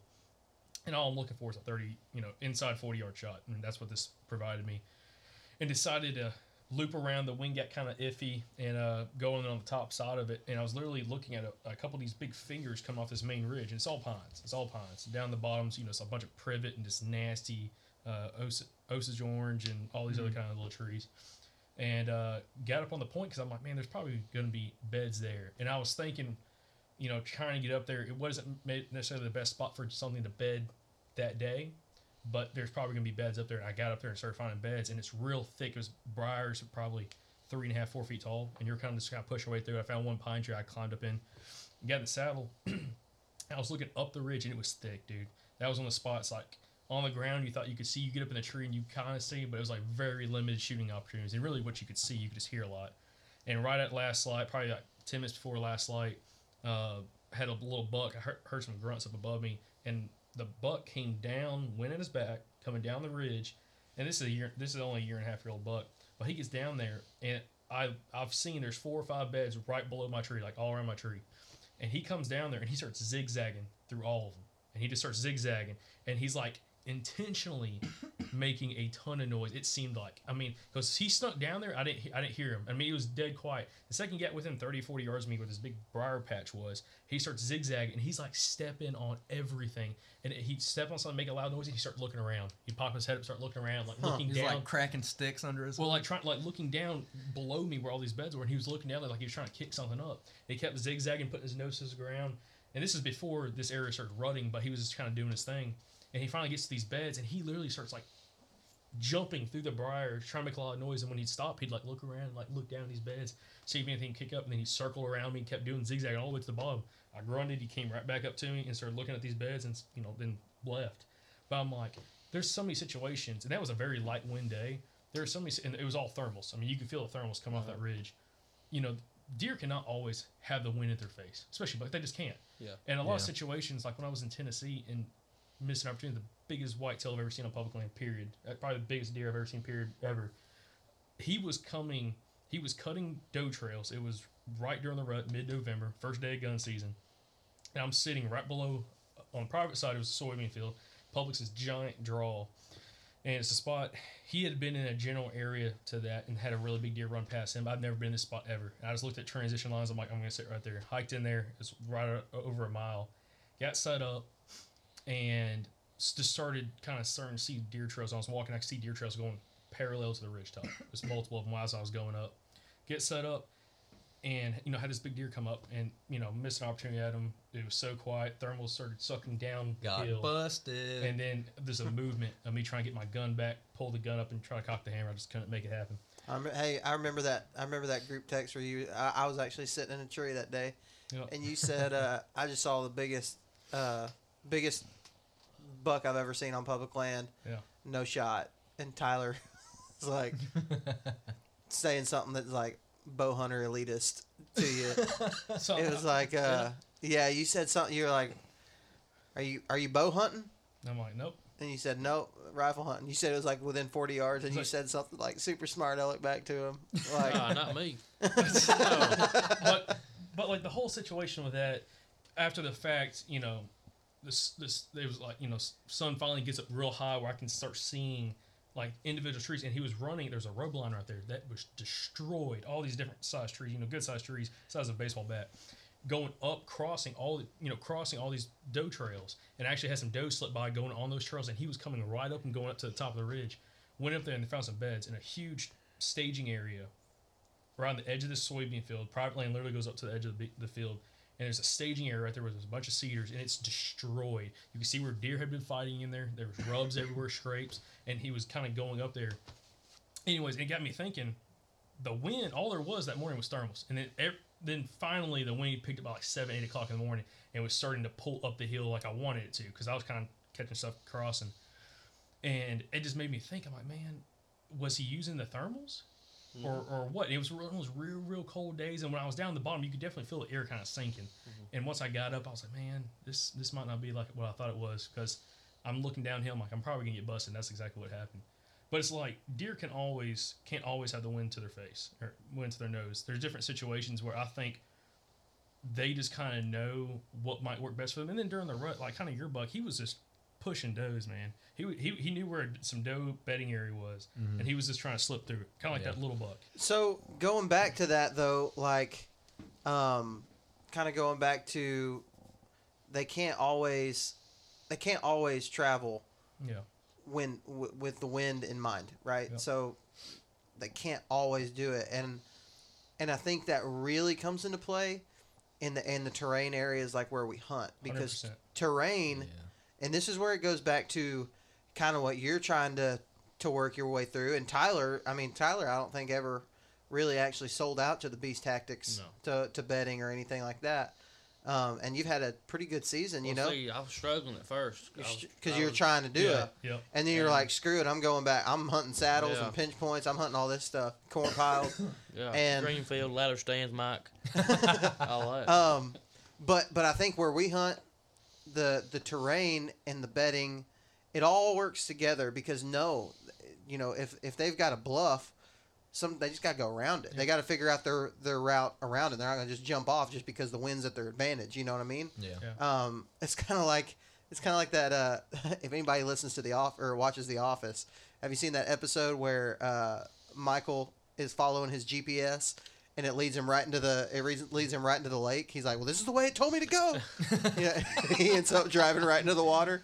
Um, I mean, it, it really does work a lot like that. You just because just because something seems like it works where we were we were at today, um, trying to do that drive, looking at it, you had to climb down this huge bluff Yeah. at the bottom, and we were walking up the top. You had to climb down that huge bluff. Like you can cyber scout, you can do all kinds of stuff, and say, oh, you know, on this is onX, it didn't show that. It didn't show that. no, it, doesn't- it doesn't show the bluff. You you can't always see that kind of stuff, and that's where the sign is king. Yeah. You know what I mean? Because and Mm-hmm. you and that's where saddles, that's where funnels, that's where transitions, that's where all that stuff kind of comes into play, and and and that's for us to figure out. That's that's scouting. That's in season scouting. That's doing all and you know hunting until you find sign. Doing a, uh, I mean, I guess that would be the ultimate definition of run and gun. And is you're you're walking in and Yeah. finding the spot and setting up. and that's what I did all this year. And I hunted more afternoons than mornings. And I know some people can't do that, but just because of schedule and everything, it worked with me. Plus, I dude, I have a hard time waking up, Do you, especially like. do you find the afternoons better up in Tennessee than Alabama? I'm not I've never had a lot of luck down here. I, I wouldn't say that, but I can I can scout my way into a spot. So that's the whole Yeah. thing of me going in the afternoon. I, I've gone in multiple mornings before and had luck and killed deer or got on deer just by looking at something on the map. I'm like, I'm gonna go sit that spot and then walking in there, hiking, and I get lucky. In the afternoons, I can go. You know, I have a couple. You know, transition areas I want to check out. Doesn't mean I'm going to hunt them. I'll get there and I'm like, dude, if there's no droppings, that's the biggest thing. If I can't find, you know, there's you know a lot of guys talk about like feed trees and like finding stuff like that. If I can't find something that is drawing those deer in there, and I'm finding a lot of sign. Like not, and I, I, to be honest, your rubs are cool. Like we got tied up one time in Tennessee. Like, oh, we found this one big rub. It was wide open timber, dude. It was ridiculous. I mean, you could have taken the old six five Creedmoor and shot 200 yards. Tyler you just go. found out about the I- six five Creedmoor. Last week. I know. Well, hey, we're about to learn a little bit more in this podcast. Now I'm joking, but uh, No, this was the day you shot that pocket deer, wasn't it? No, No, I that was remember the next video. It was the, it was the next day though. But yeah, so it's like this wide open timber. We got stuck on like, oh man, there's just one. There's a uh, there- Fresh rub. No, there's a, a fresh rub, but Smelled then like a buck. I mean, bad. I touched he- it. yeah, he got I down and started licking the tree. He. No, was I like, did not. "Oh." listen, listen. Andrew is a woodman.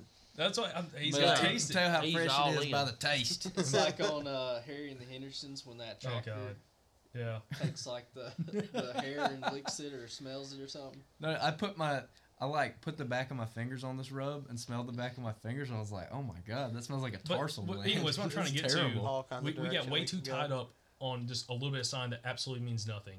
Like in wide open timber, like there's no deer coming through here. on Well, yeah, land. there's a cedar thicket like 80 yards up No, on the hill. We And- thought it was a cedar. Wait, yeah, that was our problem. Is it rose up right there, and like with our idea of what we expected to find, we're like, there should be a deer bedded right. There's a corner, and we're like, there should be a deer bedded right there, and maybe it's this buck that left this super fresh rub. Yeah. There's persimmons, there's acorns on the ground right there, so we're Yeah. like, this makes sense.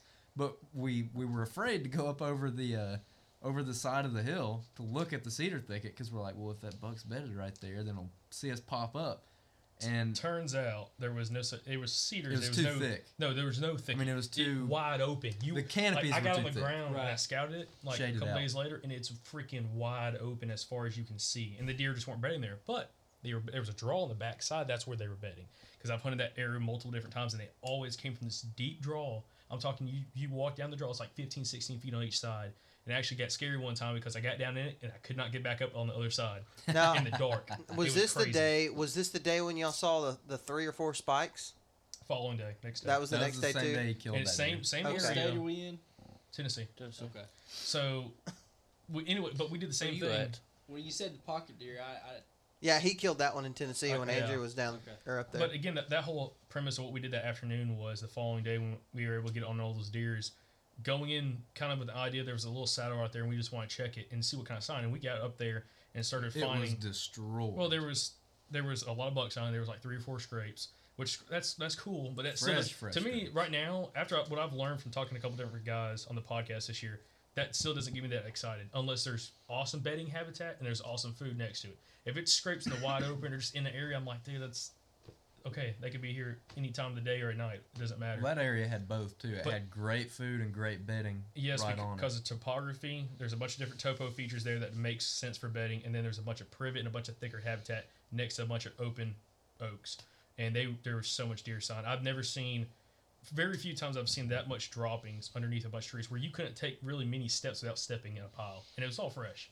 Yeah, it was. got- Cra- I'd never seen anything like it. Yeah, like, so- it was crazy. But again, you can't do that in the morning. That's the problem. It's like mm-hmm. when you're hunting a spot brand new, which I like doing that. I like doing a lot of fresh hits. I hate hunting the same spot over and over again. Unless I know there's a big deer in there, but then it gets to the point where I'm only trying to hunt that deer and I get kind of too tied up in it and it can ruin you because you spend two weeks there and That happened nothing to me in happens. Sam R. Murphy. I found a spot like you're talking about. It was full of rubs, full of scrapes, full of deer droppings. Um, and I hunted it for two two days, morning and evening, coming in at different angles. Yeah. Nothing. And Nothing. it's like I just don't get excited about it anymore. And it just gets to the point where if you can find, especially early season, if you can find decent decent food sources, okay, and also just good bedding in general, I think you can do really well. Again, in season scouting, we talk about all the time. Stuff changes within two weeks. Like what happens two weeks from now is not gonna be the same. Like every two weeks, there's something changing. and where you're at Yeah. in Tennessee, where you've got a lot of ag, absolutely. Yeah. Like the patterns change. Kentucky, it changes in freaking a day and a half. It yeah, don't. right. It don't take long. Uh, in Alabama, I think it can, depending on when you're hunting. I Tapers see off. what I see is yeah, it just tapers off. Like it doesn't like. I don't ever see like I see like Hard good stuff. movement, pretty much open day of bow season. I see good movement as far as deer is concerned. You know, does, young bucks, and stuff. Um, then I start seeing, you know, as it gets on, you start seeing the little bit, little bit increase in age of the bucks moving, Mhm. and then it just kind of tapers off, and and it doesn't. Yeah. Like I think when you have ag and you have different late season food sources, you It can kind of you can you can pinpoint that where we're at on pretty much all the public land out here Yeah. you're not going to find it. You're just not going to find the ag you know private land some private land fo- you know i've i've got a spot where i drive to go hunt um, and there's a soybean field a standing soybean field on that drive. I see deer there all the time in the late season. Yeah. but then i go and hunt get my jump in my kayak and go hunt nothing Well, see the pattern to me. I've noticed this even down in Alabama hunting. I've noticed the same thing. Is the patterns down there change because the, what's a hot food source, like wherever that plant was I told you guys about. Last time I was down there, they kind of like tapered off it. You like It it, was- seemed like, and they just kind of move on to different things, especially like in pine thickets. There's different different things they're hitting on. You know, late season trying to hit, they're hitting privet real hard, and this is the fact because that's like the you know the softest, most tender thing they can get Yeah. to. I've got these little green, little green leafy pods or something. It's only like one or two little leaves that's growing up in pine straw in pine thickets. You know what that might be? yeah you got to- the, you got the video They that don't grow but like an inch tall. I'll have to look at it. I might know what it is. Um, talk about that video of that buck i mean we won't have to show it nobody can see it but The audio show. um, about just how he was like that buck that you videoed. He was almost like just vacuuming it. He, you he you see a green he, dot. He, he would, yeah, exactly. He gone. would see a green dot, and he'd go and he'd bite it, and he'd look over here and he'd see a green dot, and he'd bite it, Yeah. and Yeah. it's what he was doing. He was just looking for that. Yeah, man, that's food source. When, when me and you were in Georgia, all that activity that we were having, there's a dove field on the property, and you know everyone dove hunted it and shot it up and everything. And then uh, there were some rains like back in September. Like that area got a bunch of rain, and that millet resprouted, and those the deer and turkeys and everything was just hammering it. And I kept I was driving farther back into the property, and then coming out at night, I'd see like six bucks in that field every time. So then when me and you met up, Mike, Mhm. I, I had like four or five days or something like that where either morning or afternoon I was gonna hunt it. And uh, what I ended up doing was like narrowing down where I thought they were coming from. I'd work my way in there, was finding the rubs, the droppings, fresh tracks cutting the road. And what I narrowed it down to was in between these two roads, it's like 60 yards wide. I felt like an idiot sitting there, but Mhm. there's a privet thicket around this dead oak tree where the canopy opened up because the, the oak's dead, sun's coming through. Privet comes up, and when I walked past it to go deeper in, I bumped a buck out of it. And so the next time I went in, which was the next day, I'm like, okay, I'm going to sneak within, you know, 70 yards of that thing and set up and see what happens. And that's exactly what I did. And like way early in the afternoon is when I shot underneath that buck. Right. Yeah. And it's just like, and if you and if we would have went back a week later, I'm sure they wouldn't have been bedding there. It's It just changes so much, and I feel like that was kind of a unique situation Mhm. where I was able to observe those bucks several times and like know what they were doing. We're down. I mean, down here, we're we're in this closed canopy forest. It's thick. You just don't get to observe bucks all that often. Yeah, and I think Fresh. I think another thing is is just don't get stuck in a rut. Don't get stuck in a certain way. You have to be adaptable, and that, that's the biggest thing. That's one thing. Again, I kind of learned on the fly this year because last few years, one reason I've struggled and not ever kill that many deer is just because I get stuck in my way. I'd be doing the same thing opening day season as I did at the end of season. You know, and it's just my big thing was trying to hunt bigger transition areas. And to me, one thing that hindered me was not getting in thick enough cover. You know, hunting in areas where it's mm-hmm. wide open timber. Where y'all, one of one of you, I think Parker, you might have talked about it. You know, the deer kind of skirt those like, you know, there's certain situations where the deer is going to try to, you know, the deer can't keep the wind in its face. He's going to try to go through, you know, it's going through a certain habitat type. I notice in certain terrain types, if it's thicker cover, they could care less. They don't care what the wind's going for the most part. Now, mm-hmm. once they get out in some open stuff, I'd like to see a closer picture of it. Then especially the bucks i've seen the bucks you know seem to pay attention on like oh sorry an open timber Yeah. you know more open areas but it's like these thick pines they're going to hear whatever's coming before they smell it a lot, mm-hmm. or a lot of times you know and the Yeah. wind's swirling and crap it's just you just got to be adaptable and, So um, so going to that, do, y'all, Yeah. do you guys we're, we're getting up on like an hour and a half. Mm-hmm. Yeah. Do y'all have anything else? Well, for me, like my biggest takeaway from this year, and especially this past summer. All right, wait a second, because I have an idea Uh of how you can say that in the same thing. I got an idea for a closer. All right. You want me to drop this on you? the question is, we're gonna go around this thing. The question is, are you a beast hunter? Ah. Yes or no? Ooh. Why or why not? All right. And and and kind of, I mean, kind of quickly. We're running up on hour and twenty seven minutes, so okay. Oh, I'll- that was that kind of would that kind of help you go into what you were just about to say? Oh yeah, for sure. so for me, within like hunting and scouting, like beast style over this last summer, I think the biggest thing was like you, Mike, said was just the scouting aspect of it, and not so much finding buck beds to like go hunt the buck bed, but finding buck and doe beds just to have like a deeper understanding of where they bed and why they bed there. For one, when because I hunted a bunch of new areas this year. Like I was constantly bouncing around, which probably hurt me. But uh, like being able to look at a map at a like terrain feature or a habitat feature and be like, I know for a fact there's going to be a bed right there, Right. and that helps me one narrow down where I want to hunt, but two know how to access because I'm finding deer beds. I'm finding two different kinds of deer beds in my opinion.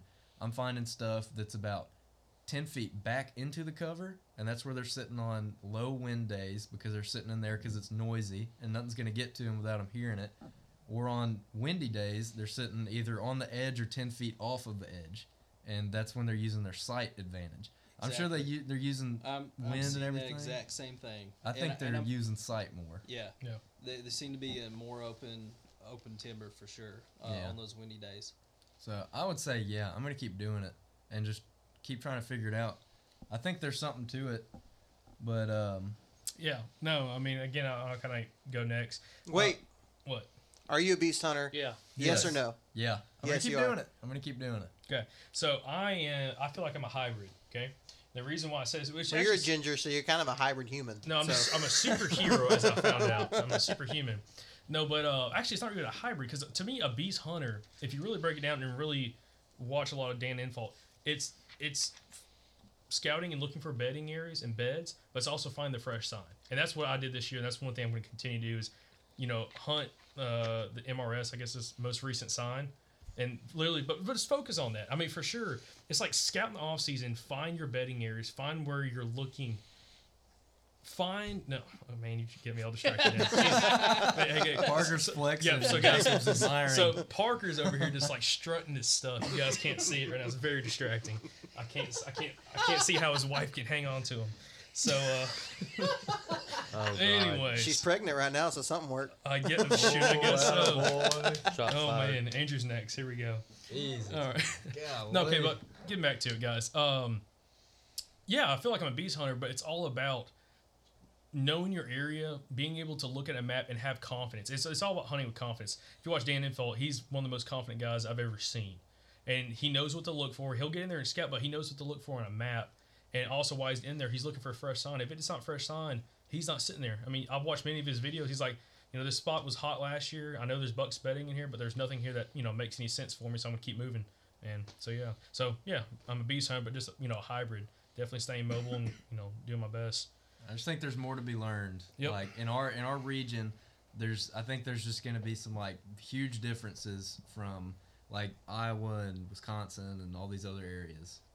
So Well, Parker doing the Instagram story. I can't do it. I was trying to get. My little short, stubby arms ain't working.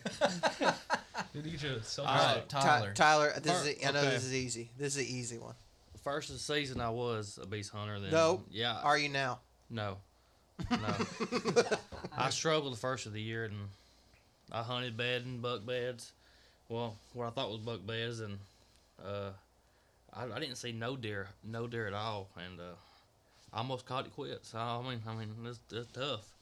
Then I got, uh, I said, screw it, I'm gonna start hunting funnels, pinch points, and uh, I killed. So you're not a believer at all. No, no. I mean, I, I am. I hunt bedding, but I don't hunt Pacific beds. I hunt. Yeah. Pa- Pacific. I hunt beds. I don't. I mean, Pacific. It's, it's okay, man. I, I- Pacific I, say beds. Pacific sometimes too.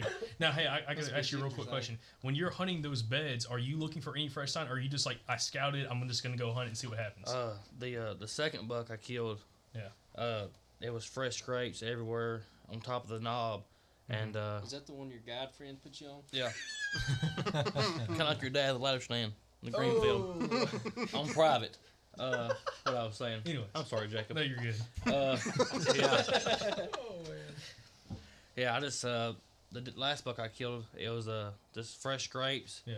And the the first buck it was the it was three bucks a spike, the seven pointer, and like a I'm gonna say a big eleven. It might have been a ten. Wind at their back, coming. There was a big deep uh drop off ditch, Mhm. and it was real thick on the other side, and I was right in the funnel. Just uh, I mean it was, and the wind blowing right their back to me. I don't I don't know why they I don't know. It's just it's Well, real. well, the reason why I ask that is I think we get tied up when you think of Dan Infalt. And I'll get you know I'll get through this real quick.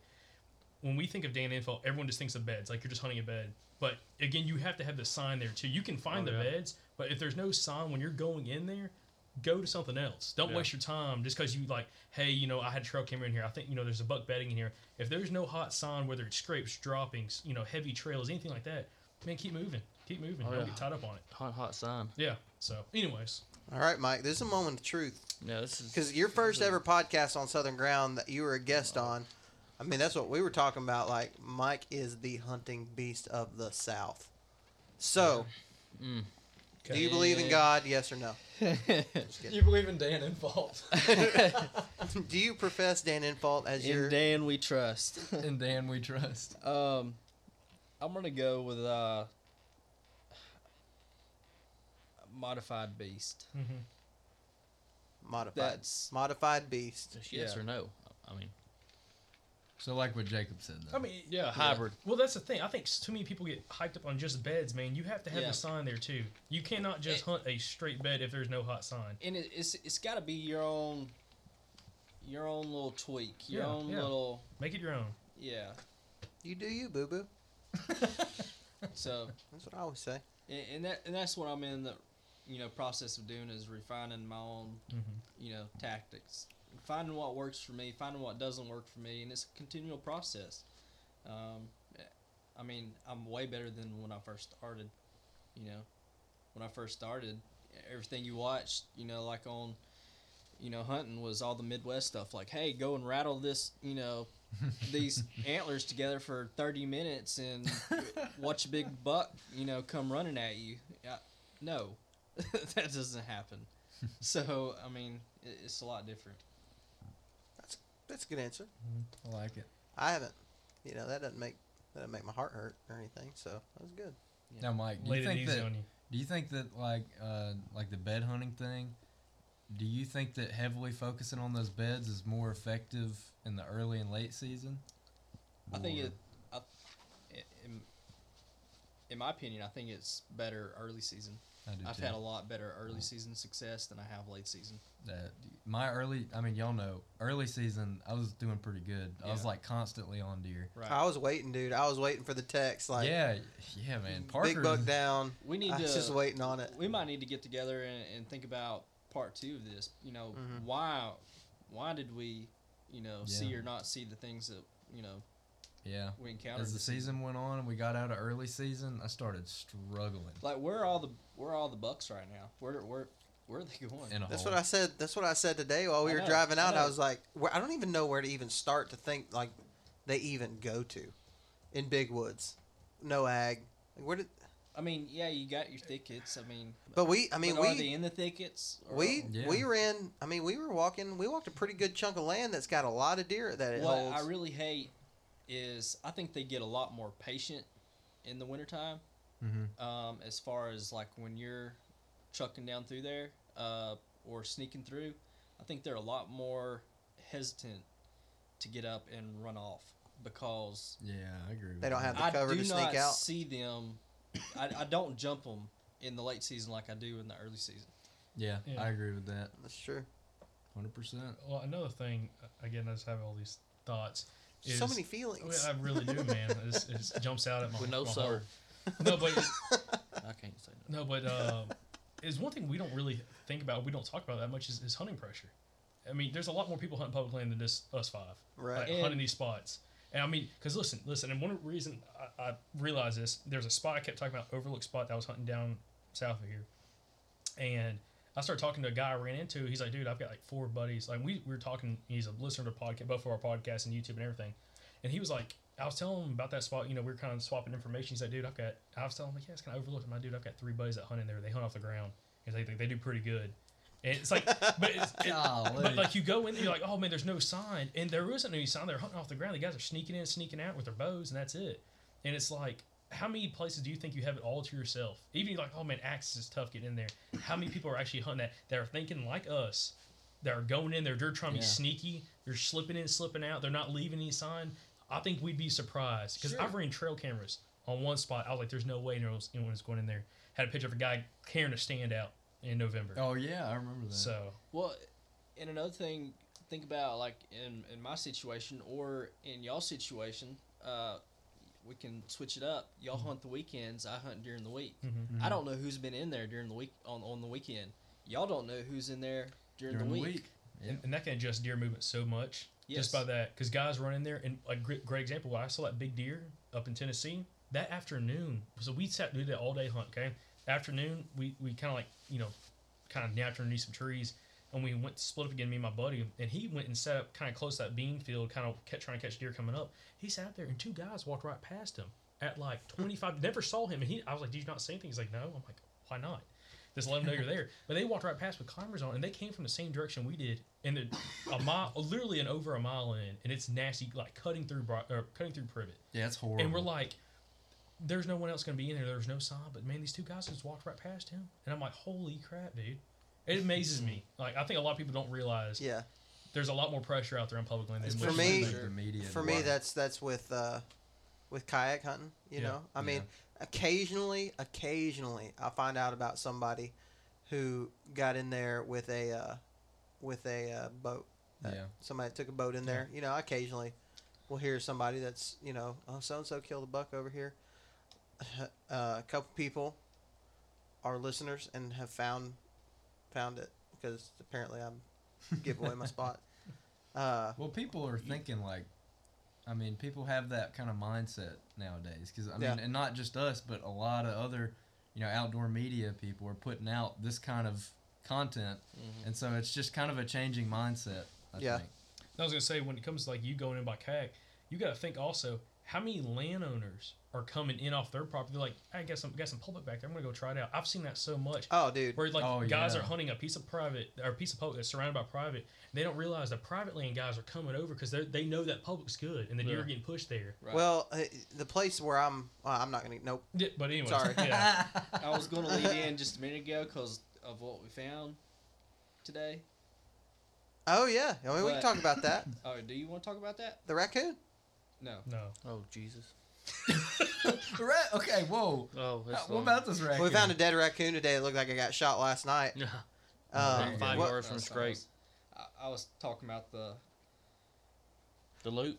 yeah, yeah. Uh, well, but I didn't think you'd want to. no, I- I'll, I'll, well, I'll explain it. I mean, Okay. I'll try to explain it as good as I can, and then I'll go into my answer. So I can. Yeah, Yeah, I was yeah, about to say we got to close out with Parker. Um, uh, That was him. That was the wall Oh, behind. I uh, we went into a, a spot today, and we were going to go into an area that, which is kind of my honey hole. Of course, we didn't have kayaks, but I thought there was a place. I've never seen a person in here. Okay, never seen a person.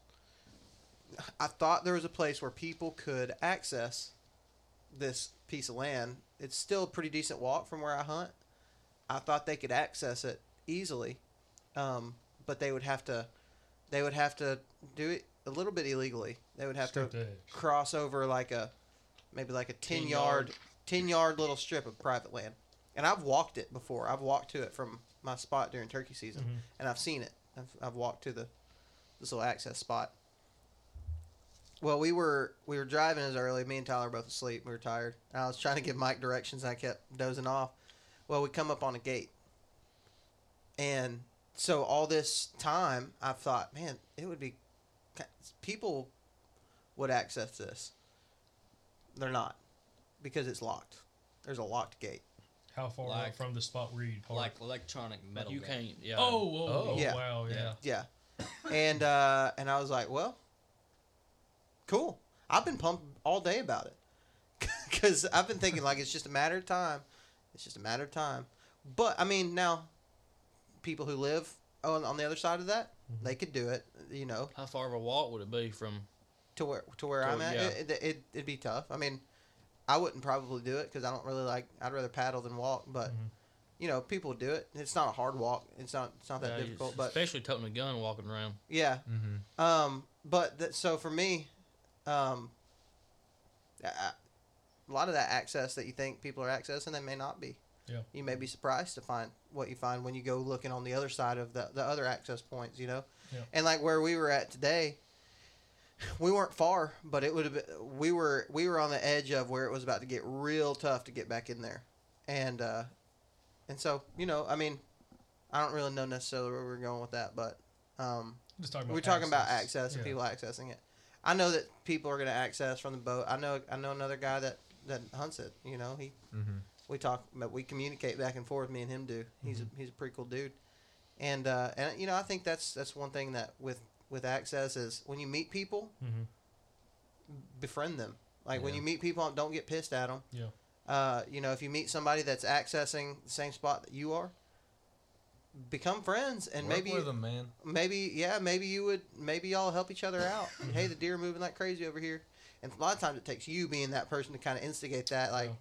hey man uh like i've been helping some people out lately since i've tagged out i want to see people kill deer Mhm. you know i helped Yeah, a buddy man. of mine that goes to church with me here and uh first time ever stepping foot on public he killed a buck and i just kind of gave him a random spot like go check this out Yeah. What's really funny is that spot I went and scouted uh, this summer.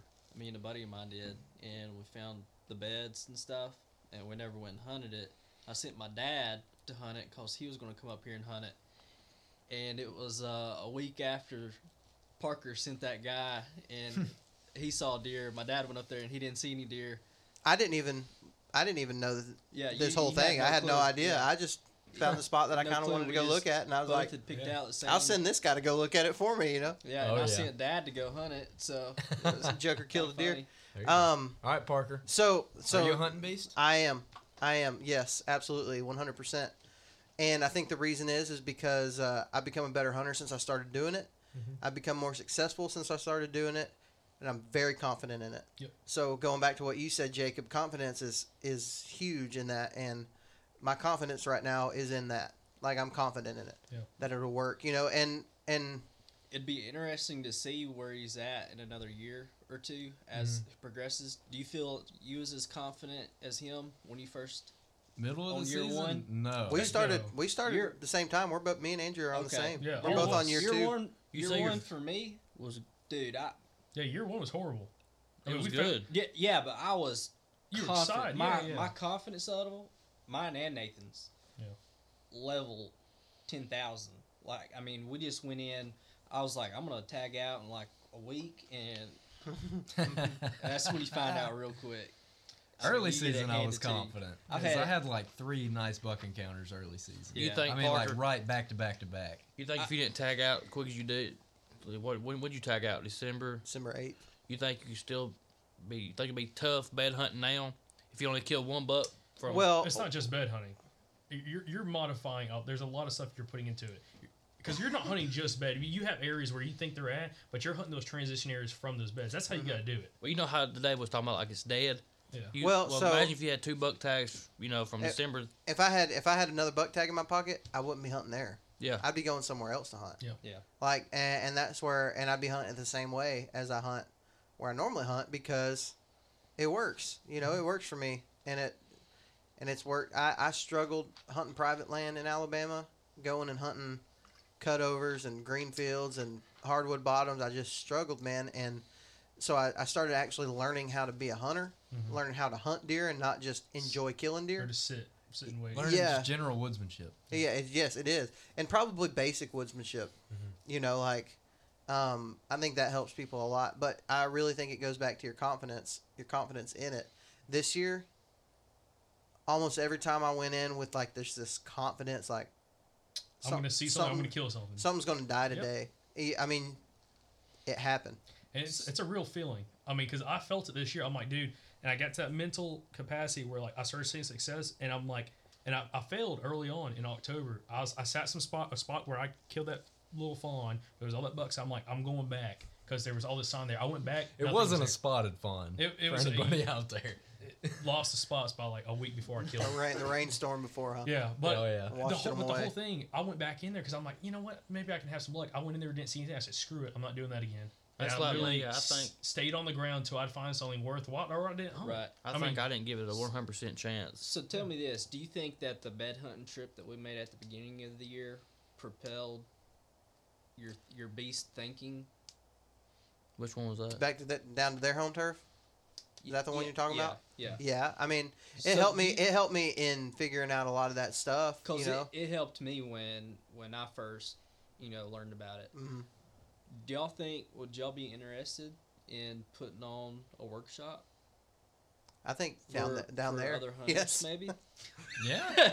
Yeah, I don't know. What, we'll have to pick. Let's do some private land. I That don't want was- to do some public, man. Well, we've we, Parker we've had an idea. Yeah, we, we already went to uh like Guntersville State Park. State Park. That would be a good Oak one. Mountain we could State do Park. Oak Mountain or Guntersville, and then we don't give Oak away our spots, but we still teach people how to.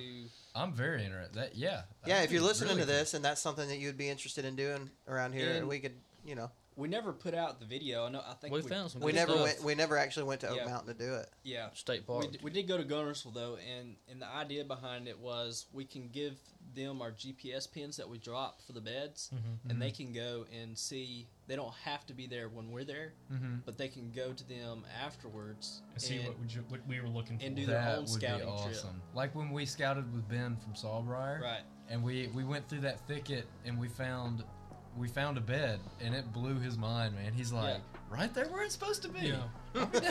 Like, and we sat in the bed and had like a long conversation. yeah, about we it. did. We sat there for like an hour. Well, I was Yeah. gonna say, I, re- I remember when we first started doing that, and it gets so excited now. I'm like, I find them, it's no big deal, but I put them back in my mind, or I mark Right. them on the map, like, hey, you might need to pay attention to this, because sometimes, especially early season bet, early season betting to like mid season, late season betting is totally different, because Yeah. everything changes. And it's like one of those things. It gets you excited because like, oh man, this is having fun. I was up in uh in, in uh, Atlanta. We found some public land, not too terribly far from Atlanta, and uh, me me me. You're like, whoa, let me. It was only 3.75 miles north of. on the money. So no, but uh, we went out there, and me and a, me and a buddy went out there and scouted it, and he d- doesn't do this. Like after meeting me and Andrew at ATA, he's like he want to get back into hunting. He's just he's just an archer. He does a bunch of different competitions, shoots archery for uh, one of the manufacturers, and. Um, he, he want to get back into it, so we went and hit some public land. Now I'm like, dude, we can. Bet you we can go to this spot, this spot, and we're gonna find beds. And we went there, and while we were walking through this open timber, there was this big old brush pile. I was like, man, I bet you we can find it on the back side of it. Find find a bed. We went back there, huge bed with with hair all in it. And he's like, it, it, I saw the spark in his eye when he saw that, and it just got him fired up. I'm like, this is another day, you know, finding them. But he's like so excited, and then he started Right. thinking while we're out there, oh, let's go check over here. Let's go check over here and see It's this. bed hunting. Yeah, I mean, Yeah. if you tell somebody you can put a pin in the state of Alabama and go there and pull a deer hair out of some leaves, It's pretty cool. it blows your mind. I mean, yeah. that's pretty cool. yeah, That's pretty cool. If, Doesn't if you think about than it, if you think about it, it's pretty awesome. It doesn't Yeah. mean you can kill that deer. But you, Yeah, you it doesn't mean Millions- you- it doesn't mean you'll ever see that deer, millions of acres you you will see what's left of him. and millions of, and I'm I'm confident enough in it right now where I you know out of you know whatever that 250,000 acres piece of property is, I can go in some of these areas and say, I promise you, there's going to be a bed right there. Right. Yep. Promise you. Dude, y'all would kill in Tennessee. I'm telling you, because Tennessee, it's like down here but magnified because the deer numbers, especially where I was hunting, was so high. Literally, you put a pin on the map, like there is going to be beds here, and you would go and find beds, and it really kind of helps solidify what you're looking for. You'd go in and find deer in those beds.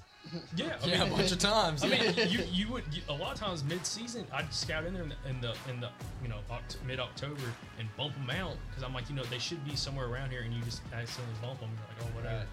But it's like it's, this is awesome, dude. I freaking love it. But again, you can't get tied up just on individual beds and nothing else. You have to look for the sign because if the Right. sign's not there, it's not worth looking Yeah.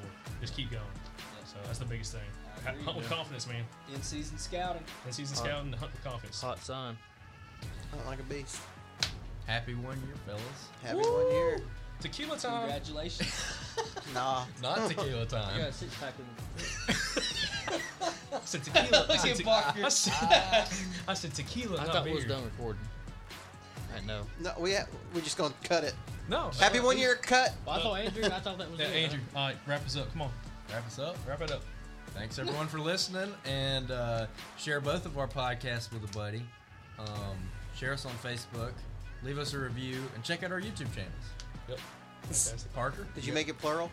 plural? Yeah, I said Yeah, channel. he I said- said, he said hour. channels, podcasts, YouTube channels.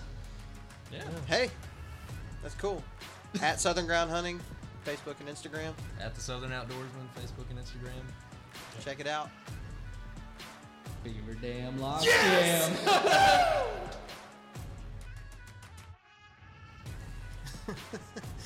Well, I hope you guys enjoyed that episode with Andrew and Jacob and Michael and Tyler and myself. We always have a good time when we're together. Um, that last Beaver Dam Log Jam, uh, if you have not been a listener for a long time, or maybe you don't listen to every single episode, go back and listen to the episode we did with them, like at the beginning of, uh, it was around the end of October, I guess. Um, and that is a little inside joke from that episode. I think you will enjoy that. That one was, uh, we were all a little bit tired and delusional from uh, hunting hard that week, so it's a fun one. You guys, I hope you'll go and check that out. So uh, I think that's all we got. As we talked about, um, we talked about it in the episode about doing a possible little scouting type uh, workshop. Not really a workshop because we're not professionals by any means, um, but just a, uh, a time where we can get together and kind of share with you guys what we've been learning. And it'd be free. It wouldn't be something that would cost any money. Um, and it also wouldn't be something that would give away anybody's spots. We would be doing it on public land, just hanging out, scouting together, and uh, that's something we're going to do this summer or this spring. So if you are interested in that, just send me an email or message me on any of our social media. Our email address is southerngroundhunting at gmail.com. So if you want to, that sounds like something you'd be interested in, we'd love to do it. And uh, we'd love to keep you guys in the loop on that. As always, thanks to our partners at onX, Tethered, New Breed, and Go Wild. Hope you check all of those companies out. They are great at what they do, and we could not do them without them. Uh, I think I said that wrong, but whatever. I don't care. I'm tired. Um, let me see here. What else do we got? Yeah, this is our, our first uh, first full year of podcasting. So hope you guys have enjoyed that. It's been a blast. It's been a pleasure, and we thank you guys so much for your continuous downloads. We hope we can keep bringing you good content um, for 10 more years and more years after that. I don't even know. There may be a different technology medium that's not podcasting at that point, but I hope we can keep bringing you good stuff. Um, yeah, that's all I got for you guys today. Sorry for the long episode, but hopefully it um, lasted you a couple drives to work. Yep, you guys have a great week or weekend. If you're in the woods, stay safe. As always, God gave us dominion over the birds of the air, the fish of the sea, and the beasts of the earth. So please go out and exercise that dominion. We will talk to you next time.